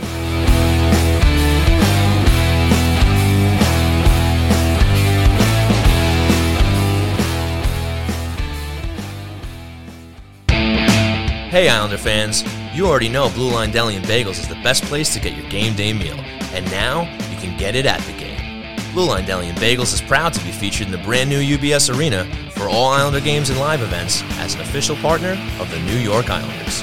Blue Line is also moving beyond Belmont, opening its doors at 217 Carlton Avenue in East Islip. So whether it's at the Islanders' new home, East Islip, or at the flagship deli at 719 West Jericho Turnpike in Huntington, all three locations are eager to greet you with their familiar friendly service and the best food around. So stop on in for delicious Bagel Boss bagels, hearty breakfast favorites, tasty hockey themed heroes, freshly made smoothies, and so much more.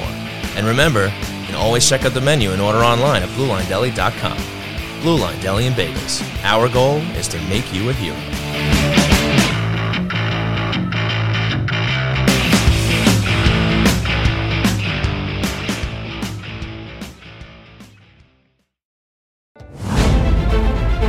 Ladies and gentlemen, when you hear this song, that means it's time for the Hero of the Week, brought to you by the Blue Line Deli and Bagels Half Price Hero, which this week is the Selly, featuring grilled roast beef, sauteed onion, mushrooms, fresh mozzarella on a toasted garlic hero. Sounds absolutely delicious. Get it for half off all week starting tomorrow. That is Monday through next week, where we'll announce a brand new half off hero. Stop on in and mention Hockey Night in New York for half off the Selly. And with that, it is now time to choose our individual heroes, Christian. So I would like you to go first. Why don't you tell the world who is your hero of the week? My hero of the week this week is a man who needs no introduction. okay. So I won't introduce him. Okay. It's it's Zach Parise. I think he certainly deserved it after the week he's had. He gets the goal, uh, the first goal in Islanders orange and blue. A momentous goal because that ended up being the game winner on Saturday night against the New Jersey Devils. Certainly deservingly after the way he's played over the last few weeks, and uh, you know I think he's a guy that's uh, you know he goes out there and, is, and deserves the recognition for the effort that he puts in. Obviously, he hasn't been putting the puck in the back of the net. But two, I, I call it sort of a hero of the week as well because I, I- think that may sort of have a galvanizing effect on the rest of the Islanders locker room. Um, you know, I kind of saw it in the chat earlier about how um, Zdeno Zdeno Chara is kind of revered, you know, how much he was revered coming in and then inside the Islanders locker room. I think Zach Parise kind of has that same impact. You know, he's guys that he's a guy that, you know, you look at the Barzals and the Wahlstroms and the Bellows. I mean, you know, not to not to date Parise a little bit, but you know, those that's a guy that they watched growing up. Um, Yeah, you sure. know, they watched him when he was with the Devils. They, Sure. you know, they they remember that stuff. So um, to see him kind of have the success as a teammate now and, and to be able to put up that goal in, in a big moment like that was, I, I think, a galvanizing moment for the Islanders locker room and for the guys that, that play alongside him. Well, you saw the reaction on the ice. Him and Pageau scored, you know, celebrated like they just, you know, scored the OT winner. Right. And the guys on the bench are all fired up. So yeah, I mean, look, it's it's been said for a long time how tight knit this team is and, and what a close group they are. Right. And it seems like every next guy that they bring in gets embraced and brought into that. Mm-hmm. And it's awesome to see them support a guy like Parise, who obviously has been gripping a stick. He's Yeah. just trying to get this monkey off his back. He finally does, and you see the reaction from the rest of the team. It's pretty awesome. No, yeah, and I think that's uh, I think that'll have a bit of an impact with the with the offense as well. And then, like Shawnee alluded to before, going forward now, he kind of needs to continue to find that production now, so that the Islanders' offense can kind of continue to roll as it has over the last few games. The team needs goals. We all know that. Yes. And a guy who can do that and who is my hero of the week is number 26, Oliver Wahlstrom, but he showed a different side to his game this week with five assists in the last three games and a goal. I talked about it before. Yeah. This is a guy who you hope becomes part of that young nucleus that maybe ends up taking the baton from the older guys in the team. I'm not saying right now, but you got your Anders Lees, you got your Brock Nelsons, your Josh Baileys, who are now in their 30s. They're eventually going to start aging out. Again, not right away. They're obviously still the leaders of this team, but you have to have a new core that grows with the team and kind of starts to take over. And that obviously begins with Matt Barzal, mm-hmm. but he's going to need a supporting cast with guys like Oliver Wahlstrom, Noah Dobson, of course, Ilya Sorokin between the pipes. So any development we see out of this guy, now that he's proven that he's got a playmaking ability, again, I, I talked about that great pass in front for Czarnik's goal the other night.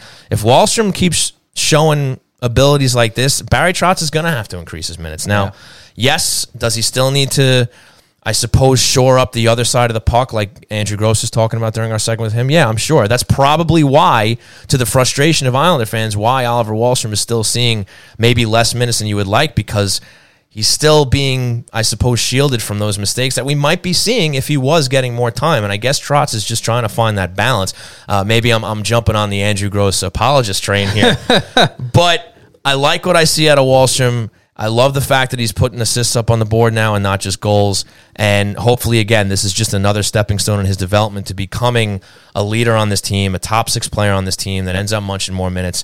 And maybe one day, Munching more minutes. yeah, minute munching. You never, you never heard that expression? Defensemen do it a lot. Minute munching munching? defenseman. Yeah, yeah, it's a thing. Anyway, hopefully that's that's his future with this team, and, and maybe one day, to the delight of Islander fans out there, he'll he'll get some shifts from Matt Barzal because I know a lot of people are looking for that out there too. Absolutely, I couldn't have said it better myself. You so. I won't. Okay, great. So there you have it, folks. Your heroes of the week brought to you by the Blue Line Deli and Bagels half price hero, which is the Selly with grilled roast beef, sauteed onion, mushrooms, fresh mozzarella on a toasted garlic hero.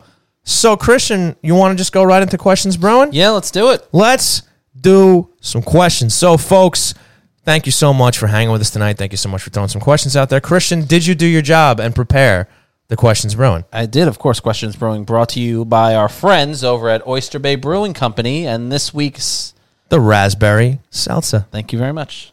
You got it. Question Brewing from Mike four six five two co. Question Brewing number one: Does anyone believe Barry's answer to about Trotz about Trotz replying? Uh, he's asking about his his response to When he was like, "Oh, really?" yeah the uh, Yeah. the minutes that Wahlstrom is getting. Um, and I think Andrew kind of answered it too, but I figured I'd give us a chance to address it as well um, here. I, I you know I, I tend to imagine that that Barry wasn't. uh, It seemed like Barry was kind of genuinely surprised that that the minutes were a little lower than I guess he thought. even I don't- even even when you look at the amount of time he got compared to like a Pageau or something like that, the minutes were a little off, which is a little, a little weird because they're playing on the same Yeah. line. So I, I don't know. I'm not I'm not reading too much into it, or that it was some sort of like you know bluff or or, or Maybe other than his choice in starting goalies for the night, Barry Trotz is a pretty straight shooter. Right, right, right, right. You know? and if he doesn't want to answer a question, he'll just basically do that. Yeah, I don't. I don't think he had any need or reason to play games and, and, and pretend that he didn't know. Right. I think, you know, he pro- look. He probably has a general idea of where he wants his minutes to be, but maybe he was genuinely surprised by the fact that he just didn't get as many as he thought. Yeah. All right, there we go. Thomas Panic. Uh, oh no, I, I, I, I switched over. I, I I someone. one. Melormini, twenty-two. Question, Bruin. Do we still see Beauvillier back in soon? I think so. I think so. I, I don't think it'll be a long. I, I don't think it'll be a long uh, benching from from Trotz on this. the one. only, I suppose, note I'll mention is coaches like Barry Trotz. You get a win. Doesn't always like changing things up. right, but Maybe we see another game without him, but I'm with you. I think he comes back soon. Yeah, I, I would be. I'd be. I don't want to say surprised because it wouldn't shock me, but um, my my general opinion here is I think he's back in for the Detroit game on Tuesday. I agree. Thomas Paddock now. Question Bruin. Chara has taken a lot of abuse from Islanders, uh, from outsiders for his play this season, but how much do you think the guys in the locker room love him? I'll bet he has filled some of the void created by Uncle Leo's departure. And I think that's absolutely something to be said. I think that's, that's, a, that's a good observation.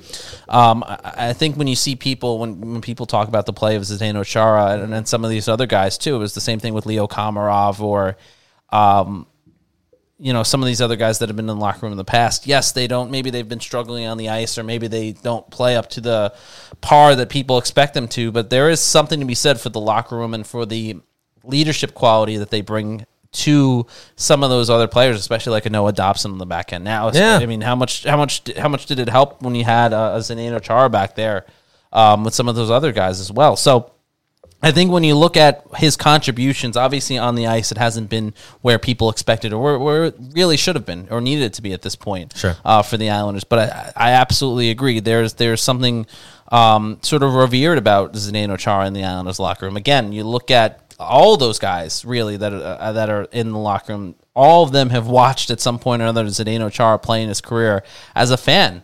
Especially those younger guys, than, than Except for maybe Andy Greene. except for maybe Andy Greene, but Noah Dobson for sure. I'm sure Scott Mayfield at one point. Um, you know, they grew up watching Zdeno Chara to have that that personality and that that person to to bounce some of the struggles that they're going Sure. through right now. I think is a is a huge thing, and I don't think that's lost on those guys. And I think they really revere and, and appreciate having him in the locker room. Agreed. Well done. Question brewing, Mike four six five two co again. Is Mar is Martin suffering from a possible possibly career ending injury and will we ever will he ever play another game? I have no reason to believe that. I think we'll see him back eventually. I don't. I don't think that's the case. Yeah, no, I, I agree. Sorry. I didn't know if you had more to say. No, there. no, no. uh, I, I I tend to agree there. I don't. I think Barry Trotz has been asked and said in the past too, uh, during the stretch where he hasn't been in the lineup, that if the Islanders needed him, he could play. But there is something that's sort of been lingering that they're letting kind of heal and, and letting him rest, and they're allowing that opportunity for Ross Johnston to get in and see what they have there. So I think it's part of a bigger bigger plan at the moment. It seems like where now the owners kind of know that the situation that they're in, the backs against the wall, this stuff, um, and you're seeing Barry Trotz be a little bit more fluid with the lineup. You're be- seeing him be a little more fluid with some of the guys that you would not have imagined be that would be sitting at the moment. That giving them some time off and seeing what else you have in the stable. Agreed. Moving on. Trotty A19 question brewing: Does Lou trade Bo and some combination for a sniper finally, or quality fourth defenseman? Uh, look, if if there's anybody who's a tradable asset on this team, as far as maybe being able to get something of value coming back, and you can argue whether or not he's an expendable asset at this point or not. But I think Bo could get something back, but I I do not think that he's going to be part of a trade. I don't I don't anticipate that being the case, especially with the scoring woes that of course he is he is very in large part responsible for by not scoring himself. But look, he's he's still a good young player. He's one of the fastest guys in this team, and we've seen what he can do in the playoffs. Would I be so quick to give up on a guy like him? I don't know. I mean, look, you know, if they can get something of worth back in a package, sure, talk to me. But I don't know if that's where Lou Lamoriello is thinking right now. I don't know if that's the case. I think this is a guy that uh, the Islanders still, you know, have faith in, and, and they want to see him become a, an integral part of this franchise. Yeah, no, I don't. I don't think it's off the table, but I don't Right. think there's anyone on that roster that's necessary. Maybe Barzal or, or Wahlstrom might be off the table, but it's hard to uh, and Lee, um, but it's hard to imagine there and Dobson.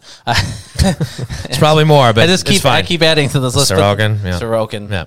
Um, but it's hard to imagine that that Beauvillier is off the table as far as as being a Yeah. possibility for a deal. Do I Sure. think it happens ultimately? I mean, it would really have to be sort of, as Sean said, a knock your socks off kind of trade where the Islanders are getting something major in return, where they're getting better instantaneously. So I, I- I think that's kind of the way you got to look at it. I don't think it's off the table for Bo to ever be traded, but do I see it uh, being being a possible, a strong possibility right now? Probably not. Probably not. On the same page. What do you got? Um, MJ Beckman, question brewing. How dumb will I feel when for buying my daughter a Beauvillier jersey if Lou trades him? I thought that's a funny question. Okay, yeah, funny question, kind of the same one. But I, look, just because a guy gets benched doesn't mean he's going to get traded. Right. It's just look, the guy needs to show something out there, and and, and as Andrew was talking about before, you know, it, it, it even came, it came down to a defensive lapse. It wasn't even so much because of the goals that he wasn't putting up, but look, just because the guy's riding the pine, you know, or not even riding the pine, he's watching from the press box, Right. doesn't mean he's on his way out. I mean, sometimes these guys, especially in that younger, you know, I suppose age group where maybe a lesson from the press box will be helpful. And and I, I don't I wouldn't read too much into that at- this point in time. Just means you should have bought that Josh Bailey jersey instead. T Boyle Nice. thirteen question brewing. Do the Islanders make the playoffs? I should have saved that for last. Actually, we're gonna come back to that one. Okay. Uh, Andremi, uh, Andremi th- thirteen asking, what can Bo get back in a trade? Is Barley is Barley is Bailey Barley. and or Varlamov going to get moved at at deadline if Lou sells? I think all of that's on the table. Yeah. I think I think that's on the table. If if we get to that point, we'll obviously talk about our the playoff hopes uh, in a, in a minute. But yeah, if if if the Islanders, if Lou Lamoriello is convinced that they're out and this is a lost season, I think anybody with you know age or an expiring contract, or you know, you look at the Varlamov Sorokin situation. Uh, you can, an, an argument could certainly be made for why not get something for Varlamov when you have Sorokin and you just you know find another backup. There's a lot of backup goalies out there. I, I totally get that. I like this tandem. I like the fact that it's supposed to be the strongest Right. tandem in the league. It obviously hasn't paid off in the win column so far this year. Um, and as far as Bailey goes, I mean, I think Lou, Lou is, is is is he's cold blooded in the sense that e- e- no matter even though a guy like Josh Bailey means a lot to this fan base, some at least, a lot to this franchise. You said that I was I almost had to almost fell off the chair. Some of the well, they he's got some very you know adamant defenders, and and there are some people who have endeared themselves to Josh Bailey, and and obviously he does. You know, he's the longest tenured. He's starting to break records left behind by dynasty players. So Bobby Nystrom's favorite player. Exactly. So he, he has etched himself a, a little corner of Islander history. But if Lou Lamoriello thinks that there's something he can he can do to improve this team by unloading him, I don't see him saying no. And the the first question was, what can they get for Beauvillier, right? Yeah. I mean, it's, it's Beauvillier plus other assets. Yeah, I think if you put him in a package, look, he's he's got a lot of promise still. Again, he just hasn't put together a consistent game yet, and that's what we're all waiting for. And we were waiting for that for ages for Josh Bailey, and that worked itself out for a while until this season. We were waiting for that for Brock Nelson too, where Brock Nelson was a, a fairly inconsistent player, where he would obviously have his Brocktobers and then he would Right. disappear, and and he but he'd still hover around that twenty goal. November. Yes, Brovember now is is a thing. December. And he's become a more consistent player. He's a guy who's good for averaging February. around. Right, you're, you're very good at that. I'm I'm proud of you. Sure. Yeah, I mean, there's nine months to go. I don't think we're going to put everybody through that. So he's like a 50 point Bray? player now. I'm going to mute you. I'm going to mute you. I have that power. I just muted you. Brune, Nobody can hear you. Brulai. So, yes, I unmuted this myself. is this is painful for everyone. Please allow me to finish this thought. Brockist. Go. You're the burst. So, anyway, Brock Nelson was inconsistent. Now a more consistent player, and I believe the hope is that Beauvillier can become that as well. And I do think he can fetch something back if you package him with some players. I just don't know if the Islanders are going to do that. I think he's young enough. Yeah. He has enough promise where if you ship him out west somewhere, you ideally right, you get something back of value that can help the team. I just don't know if that's Lou's mindset right now. Yeah, I'm I'm with you there. I think I, I think when you look at movable assets, especially if, if we're getting to that point at the, at the trade deadline where the Islanders are in a position to sell instead of instead of buy, you know, you know, Josh Bailey, I think is someone that certainly comes to mind. That you look at other teams, they're gonna they- You know, there's a lot of teams out there. Say what Honestly- you say what you want about Josh Bailey. There are a lot of teams that would take his playoff experience and and and what he would bring to a roster. He's he's sort of that Bill Guerin role you saw a couple he of years is ago. honestly a quintessential trade deadline acquisition. Yeah. Guy in his early 30s. He can he's he's got offensive abilities. He he's got playoff prowess. He he can put up points. He's he is actually a guy that a ton of teams would be looking at if he was available and the Islanders are out of it at the trade deadline. I have no doubt about that. He's a guy who Lou could definitely get something for at the deadline. So whether or not they want to, Right. all that. But yeah, no, I think Josh Bailey could actually bring something back for this team at the deadline. I, I mean, Uh, I hate to even be talking about that right, Right. now. But if that comes to pass, yeah, I think that's something Lou certainly considers. September to the whole year. Uh, question Bruin and Jeremy has a couple good ones, so I'm gonna I'm gonna combine all. Okay. Of them. Um, question Bruin, uh, what do you think of, of Kieffer Bellows' play? Have you seen improvement? And question Bruin, do you think Varlamov is 100 percent because he missed the pre or or not because he missed the preseason? Is he working his game back to where it was last season? Just doesn't look the same. I'm going to start with the Varley portion of that question. And it's funny, I was talking to a buddy of mine about that the other day and uh, just raised that very question. You know, he had that extended, uh, you know, uh, stay away from the game in Yeah. the beginning of the season where he, he couldn't get in.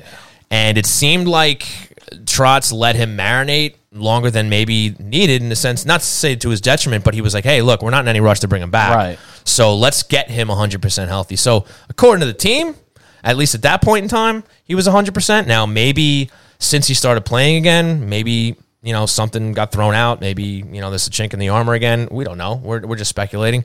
But, yeah, maybe he hasn't looked as Varley uh, as maybe he has in, in the in the past year or so. And but like, is that a product of the team in front of him? Is he really playing that much worse? I haven't had too much problem with Varley's game. Maybe he's let in a goal or two that you might make an argument that he would have saved last year. Sure. Uh, long long winded answer to that question. Could yeah, look, maybe he has a lingering thing going on. But but that being said, if he did, I don't think Barry Trotz would feel pressured to start him. I think he would just be rolling Sorokin out there, especially in non back to back scenarios. So I don't necessarily think Varley has any any sort of lingering issues. Maybe he's just fighting the puck. I think what people forget too is similar to Thomas Greiss. Varley doesn't play as great when he's not getting consistent time. it's been point. Ilya Sorokin's team for the better part of this entire season, even even with Varlamov back. So without the consistency, I think you're seeing sort of the limitations to Varlamov's game as well. He's still a great goaltender. Don't get me wrong, and I kind of agree. There hasn't been too many bad things I've seen with his game, Yeah. But I think the lack of consistency, like he had last year, where he was playing, he was the guy Yep. and, and the go-to goaltender. Um, and then you saw Sorokin here or there. Right. I think is playing a large factor into this too. Let's switch back to the first part of that question Yes. when it's talking about Kieffer Bellows. Uh, Sean, go ahead. I'll let you jump in. I've seen improvement in his game. I like the fact that look, I, I mean, I was having fun with that that Bellows Wahlstrom Czarnik line there Yeah. for a little while, and and they were producing, and I was wondering if that was going to get a little more longevity. Obviously, we got a quick answer to that, and, the, and it's no. They're not even and Bellows and Wahlstrom aren't even on the same line anymore, and that's fine.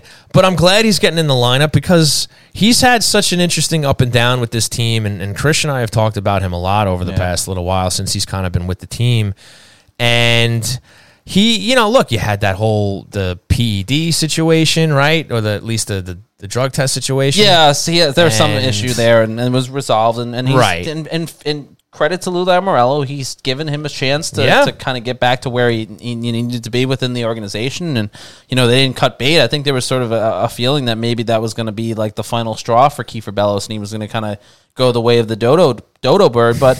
He has has been given the opportunity to to continue to put his best foot forward in, in, within the organization, and it's paying off. You're seeing, I think, a much more confident Kieffer Bellows this season. You're seeing a much more consistent Kieffer Bellows in the last couple games, and um, it's paying off. It's paying dividends. if you want to try to somewhat spin a positive out of the whole covid protocol issue or uh, the outbreak i should say is that we have had an opportunity to see what some of these guys have been able to do mm-hmm. in in the regular player's absence. Like I mean, perfect example, Robin Salo, but also Kieffer Bellows, because he seemed to be a guy who they liked having around, but they weren't too thrilled about having him in the lineup. But then their hand was forced. Mm-hmm. And we've been able to see what he's been able to do. And, and and maybe that's just something he needed to benefit from as well as some consistent time in the lineup. Now, I think he got into like the first 20, 30 games last year, right? He actually uh, he played a fair Something like- amount. yeah, maybe played it was a 15, 20, whatever it was. And then that's when the Wahlstrom it switched. Right. That's when Wahlstrom came in. All of a sudden, he was Yep. he was playing out of his mind, and then he was getting the ice time, and Bellows was falling the other way. So Uh, But this year was an opportunity because so many guys dropped out where they were able to get both of them in there, able to see what both of them can do. So, I mean, I'm certainly, I know this wasn't the question, but I'm not giving up on Bellows yet. I think he's a guy who who still could potentially contribute to this team. I'm glad he's been able to get this ice time to show what he can do. And I mean, look, it's it's ultimately going to come down to what positions are available, how long Bailey's sitting for, Right, or and-. So, sorry, I said Bailey, right? Yeah. That's kind of funny. Uh, how long Beauvillier is sitting for, but uh, yeah, I think I think I think he still has a chance to to to be a, a part of this organization if, if Barry Trotz continues to give him some minutes here and there. So I think to answer your question, uh, Andrew, I mean, at least in the second part, we, we like where Bellows' play is, and we've seen a lot of improvement. Uh, I want to ask you Mel Armenia 22's question, question Bruin. Why is this fan base so quick to turn on the team? Shawnee, you are a fan, and uh, you are the pulse of the fan base. You tell me.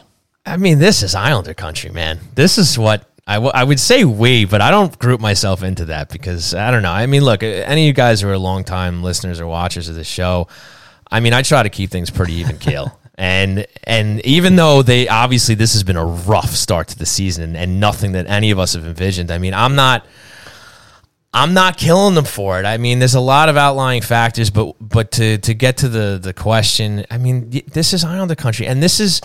And, and it's kind of like a love hate thing for me. Like I love the passion. I love that fans are so passionate about this team and they they bleed with every loss and they're euphoric with every win. I think that's great.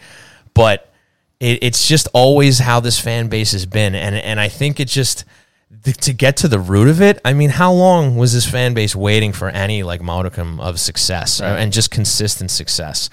And we finally got a, a real taste these past couple of years with Barry Trotz and Lou Lamoriello at the helm. And I mean, look, you can talk about how maybe a win away from from maybe you know sipping from the cup if one thing goes one way or the other, right? I mean, you look at last year and all that.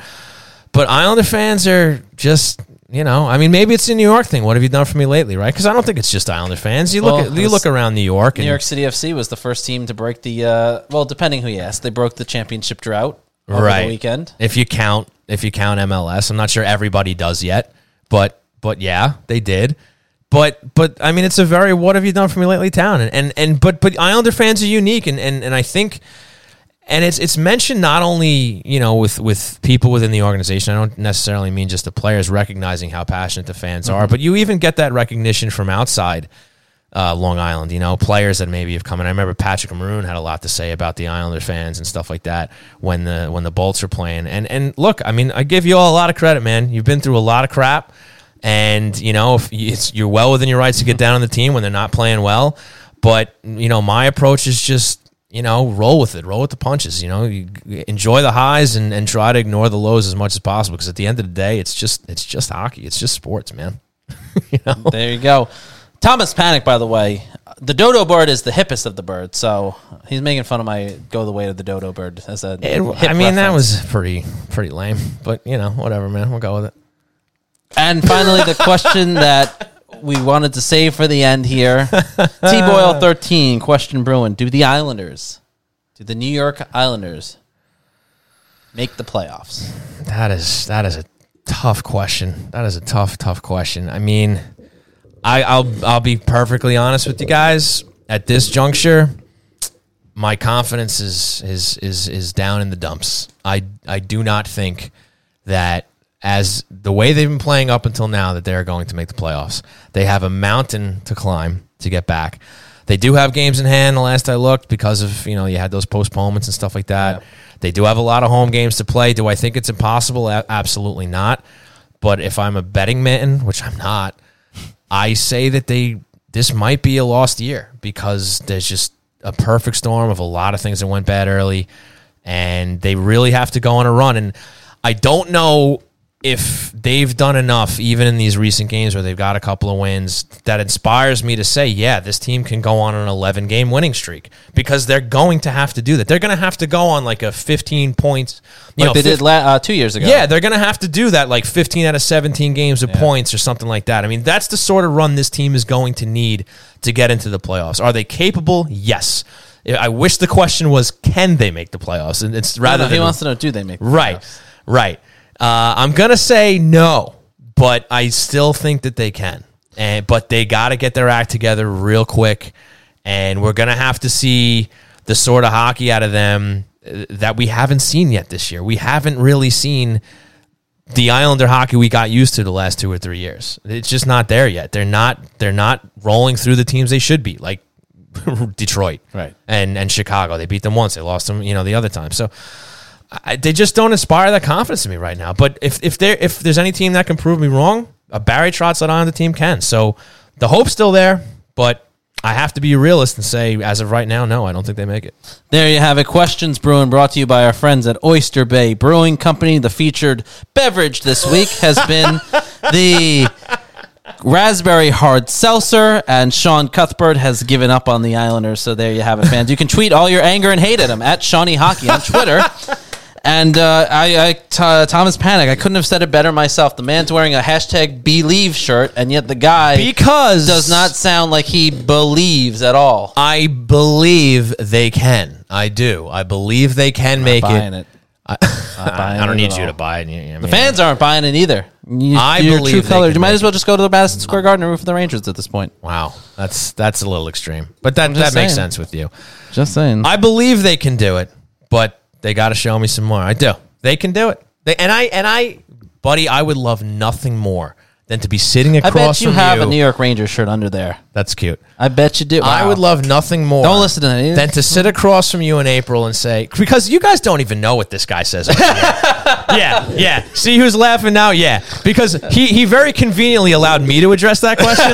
but if if he was the one to address that question, it would have went a little bit differently. So I would love nothing No, more no, all right, you want me than to address sit it? across from you uh, in April and I'll say, address "Look, it." Christian, I believed, and they did it." I don't believe you believed.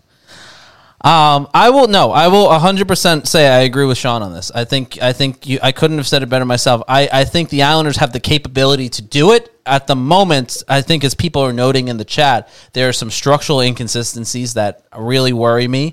Um, the inconsistency of, of people that of players that need to step up. The Anthony Beauvilliers. Um, you know, I don't want to hang it all on, hanging on Zach Parise, guys like that. But you need those that tertiary scoring, that secondary scoring to come through, and they just haven't had that. Here's one of the big differences. Yeah. Okay. They've they've shown that they can still play that low scoring game that they can win. And I guess the best example of that probably still was that game against Winnipeg. Right. Yeah, yeah. And- no, and- it was. and they that was have- their best game of the season, Right. Bar none. But they've also shown that game in, in some of these games that they've lost. But the biggest and pieces, difference though. the biggest difference to me though is these mis- these mental mistakes that they're making. That is the difference. Is that before this season, those mistakes were extremely limited, and usually it didn't come back to bite them the way it would this year.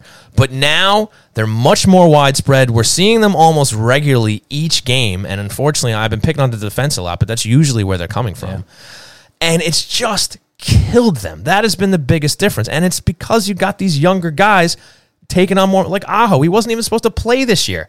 Dobson maybe getting a few more minutes than he's than he's supposed to. He's still kind of you know get, sh- getting shown the ropes, and then you have Salo and. And, and Hutton, I mean, these are all guys that weren't supposed to go near the roster this year.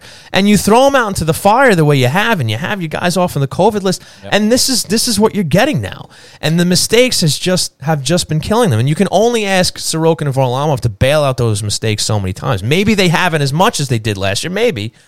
But the bottom line is that's the big difference. Is these mistakes have been much more much more rampant, and they've been just killing them.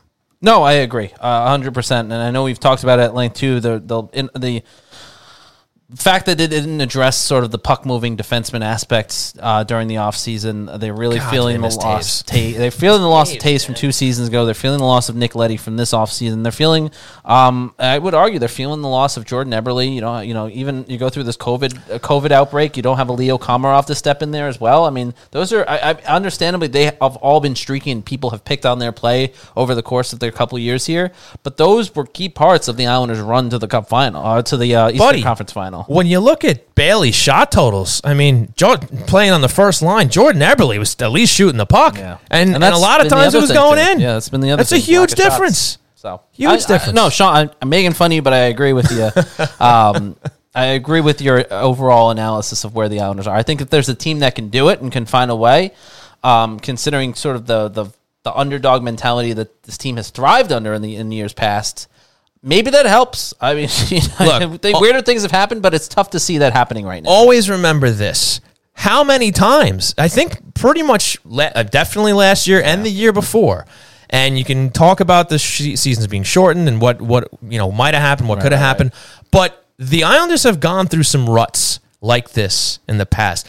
The difference here is it happened right away. Yeah. It happened in the very beginning of the season. They didn't already pad their place in the standings with a great run in November or December, what have you, right? This happened out of the gate, and now they have to drag themselves out of it over the next 60, whatever game, 50, 60 games that are remaining in this season. And that's the toughest part, is that we haven't seen the best version of this team yet. We, maybe we have, and this is the best it's going to get, which would obviously be bad. But the hope is you haven't seen the best version of this team yet because of everything that came in the beginning. So, you know, you look at how they've picked themselves up of- after those bad streaks last year, the bad streak the year before that, and the, the way they performed in the playoffs. So we know what this team can do. The question is, can they find a way to get back to that and salvage the season in such a tough division that they're in? And you got teams left and right that are picking up so many points, and that's what makes it so difficult to say tonight. Oh yeah, they'll make the playoffs, right? They can, but there's a lot of ifs involved. We'll see. We'll see. But keep hope alive because we've seen them come back from from streaks like this before. That's all I got. Hey, it'll be a fascinating thing to watch over the, the course of the next few months too. It'll also be interesting to see if they don't. Uh, you know, it seems to be sort of a growing push for the players not to go to the Olympics, and that that Yeah. month break or so will be interesting to see if it, if they don't go. How does that impact the team? Is it a good thing? Is it a bad thing? Where will the team be in February? uh, Going into that February that break, um, Right. into that into that point. So that's a whole other a whole other issue you kind of throw into the mix with with the way the season's going to play out. So there's Yeah. a lot of factors. It'll be it'll be fascinating to see. I agree with Sean. Right now, it's, I, it's hard to say that the Islanders will, would make the will make the playoffs, Mm-hmm. but. uh but yeah, so there it is. Sean Cuthbert hates the Islanders, doesn't believe. Uh, Christian Arnold has a little more faith. Sure. we'll go with that. For the sake of ending the show before we hit the two hour mark, we'll we'll go with Well, that. we had to make up for being off last week. We did. You're right. I liked I liked the way you thought. But yeah, Olympics, huh? May not happen. May not happen. I hope it does. I Because I want to do some hockey night in USA. Yeah, that that would, see that would be the only disappointing thing. I, I I am very neutral about whether the players need to go to the Olympics or not, or whether it has any impact. But that would be great to do a little uh, Right? a little uh, brunch. Uh, you Maybe know, a little viewing party over at. RJ's, right? kegs and eggs. Kegs and eggs, USA, Canada, maybe. I think Yeah. I think US, Canada, and Russia are all in the same group. I might be wrong, but I know at least one of those teams are in the I same think group as China's US. in one of their groups too, I think China might be in USA's group. which would be, would be hilarious because well, they have to. They're the host. Yeah. they they're. Well, I going- think that was like up in the air if they if they were going to get like an actual team in the Olympics as the host country because their program the hockey program there is still a little behind. yes yes a little behind. I was going to say it nicely. Uh, I don't know. I could have gone either way. So we're good. we're ready to wrap up here. Yes, do it, Sean. folks want to thank you guys so much for hanging with us for, for another extended version of hockey night in new york but lots of fun as always and folks we want to thank right off the bat here andrew gross for giving us a great amount of time giving us some great stuff a lot of fun with andrew of newsday and the island ice podcast Huge thanks to our sponsors, RJ Daniels American Bar and Grill, located at 279A Sunrise Highway in Rockville Center. The best place to catch the Isles when you can make it to the game. And remember, don't just go for the Isles. They have live music, comedy nights, trivia, a late night bar scene. They have it all. A huge thanks to Blue Line Deli and Bagels, located at 719 West Jericho Turnpike in Huntington, an official partner of the New York Islanders and the greatest deli around. Check out the menu at BlueLineDeli.com for their great selections and hockey-themed heroes. And of course, a big thanks to Tie Technology, a voice over IP company providing phone services for businesses across the country. Check them out at TieTechnology.com for all your telecom needs or give them a call at 516 856 7800 and get three free months of service. And a huge thanks to Oyster Bay Brewing Company, located at 36 Audrey Avenue in Oyster Bay. You can order their great beers and merchandise at oysterbaybrewing.com for curbside pickup, local delivery, or shipping anywhere in New York. And don't for, don't forget, you can get 15% off with coupon code HNINY. A huge thanks to all of you for joining us at twitch.tv slash hockey night NY and your favorite podcast providers. If you enjoy the show, please rate, review, and subscribe at those podcast providers. And if you'd like to follow this clown on Twitter, Hey, that's you me. can follow him at C underscore Arnold01. You can follow myself at Shawnee Hockey. You can follow the show at Hockey Night NY on Twitter, Facebook, and Instagram for Christian Arnold. The Graham. My name is Sean Cuthbert. We've been Hockey Night in New York. We have. we will see you next week. Bye. October, November, December. Bye. You. You are the worst.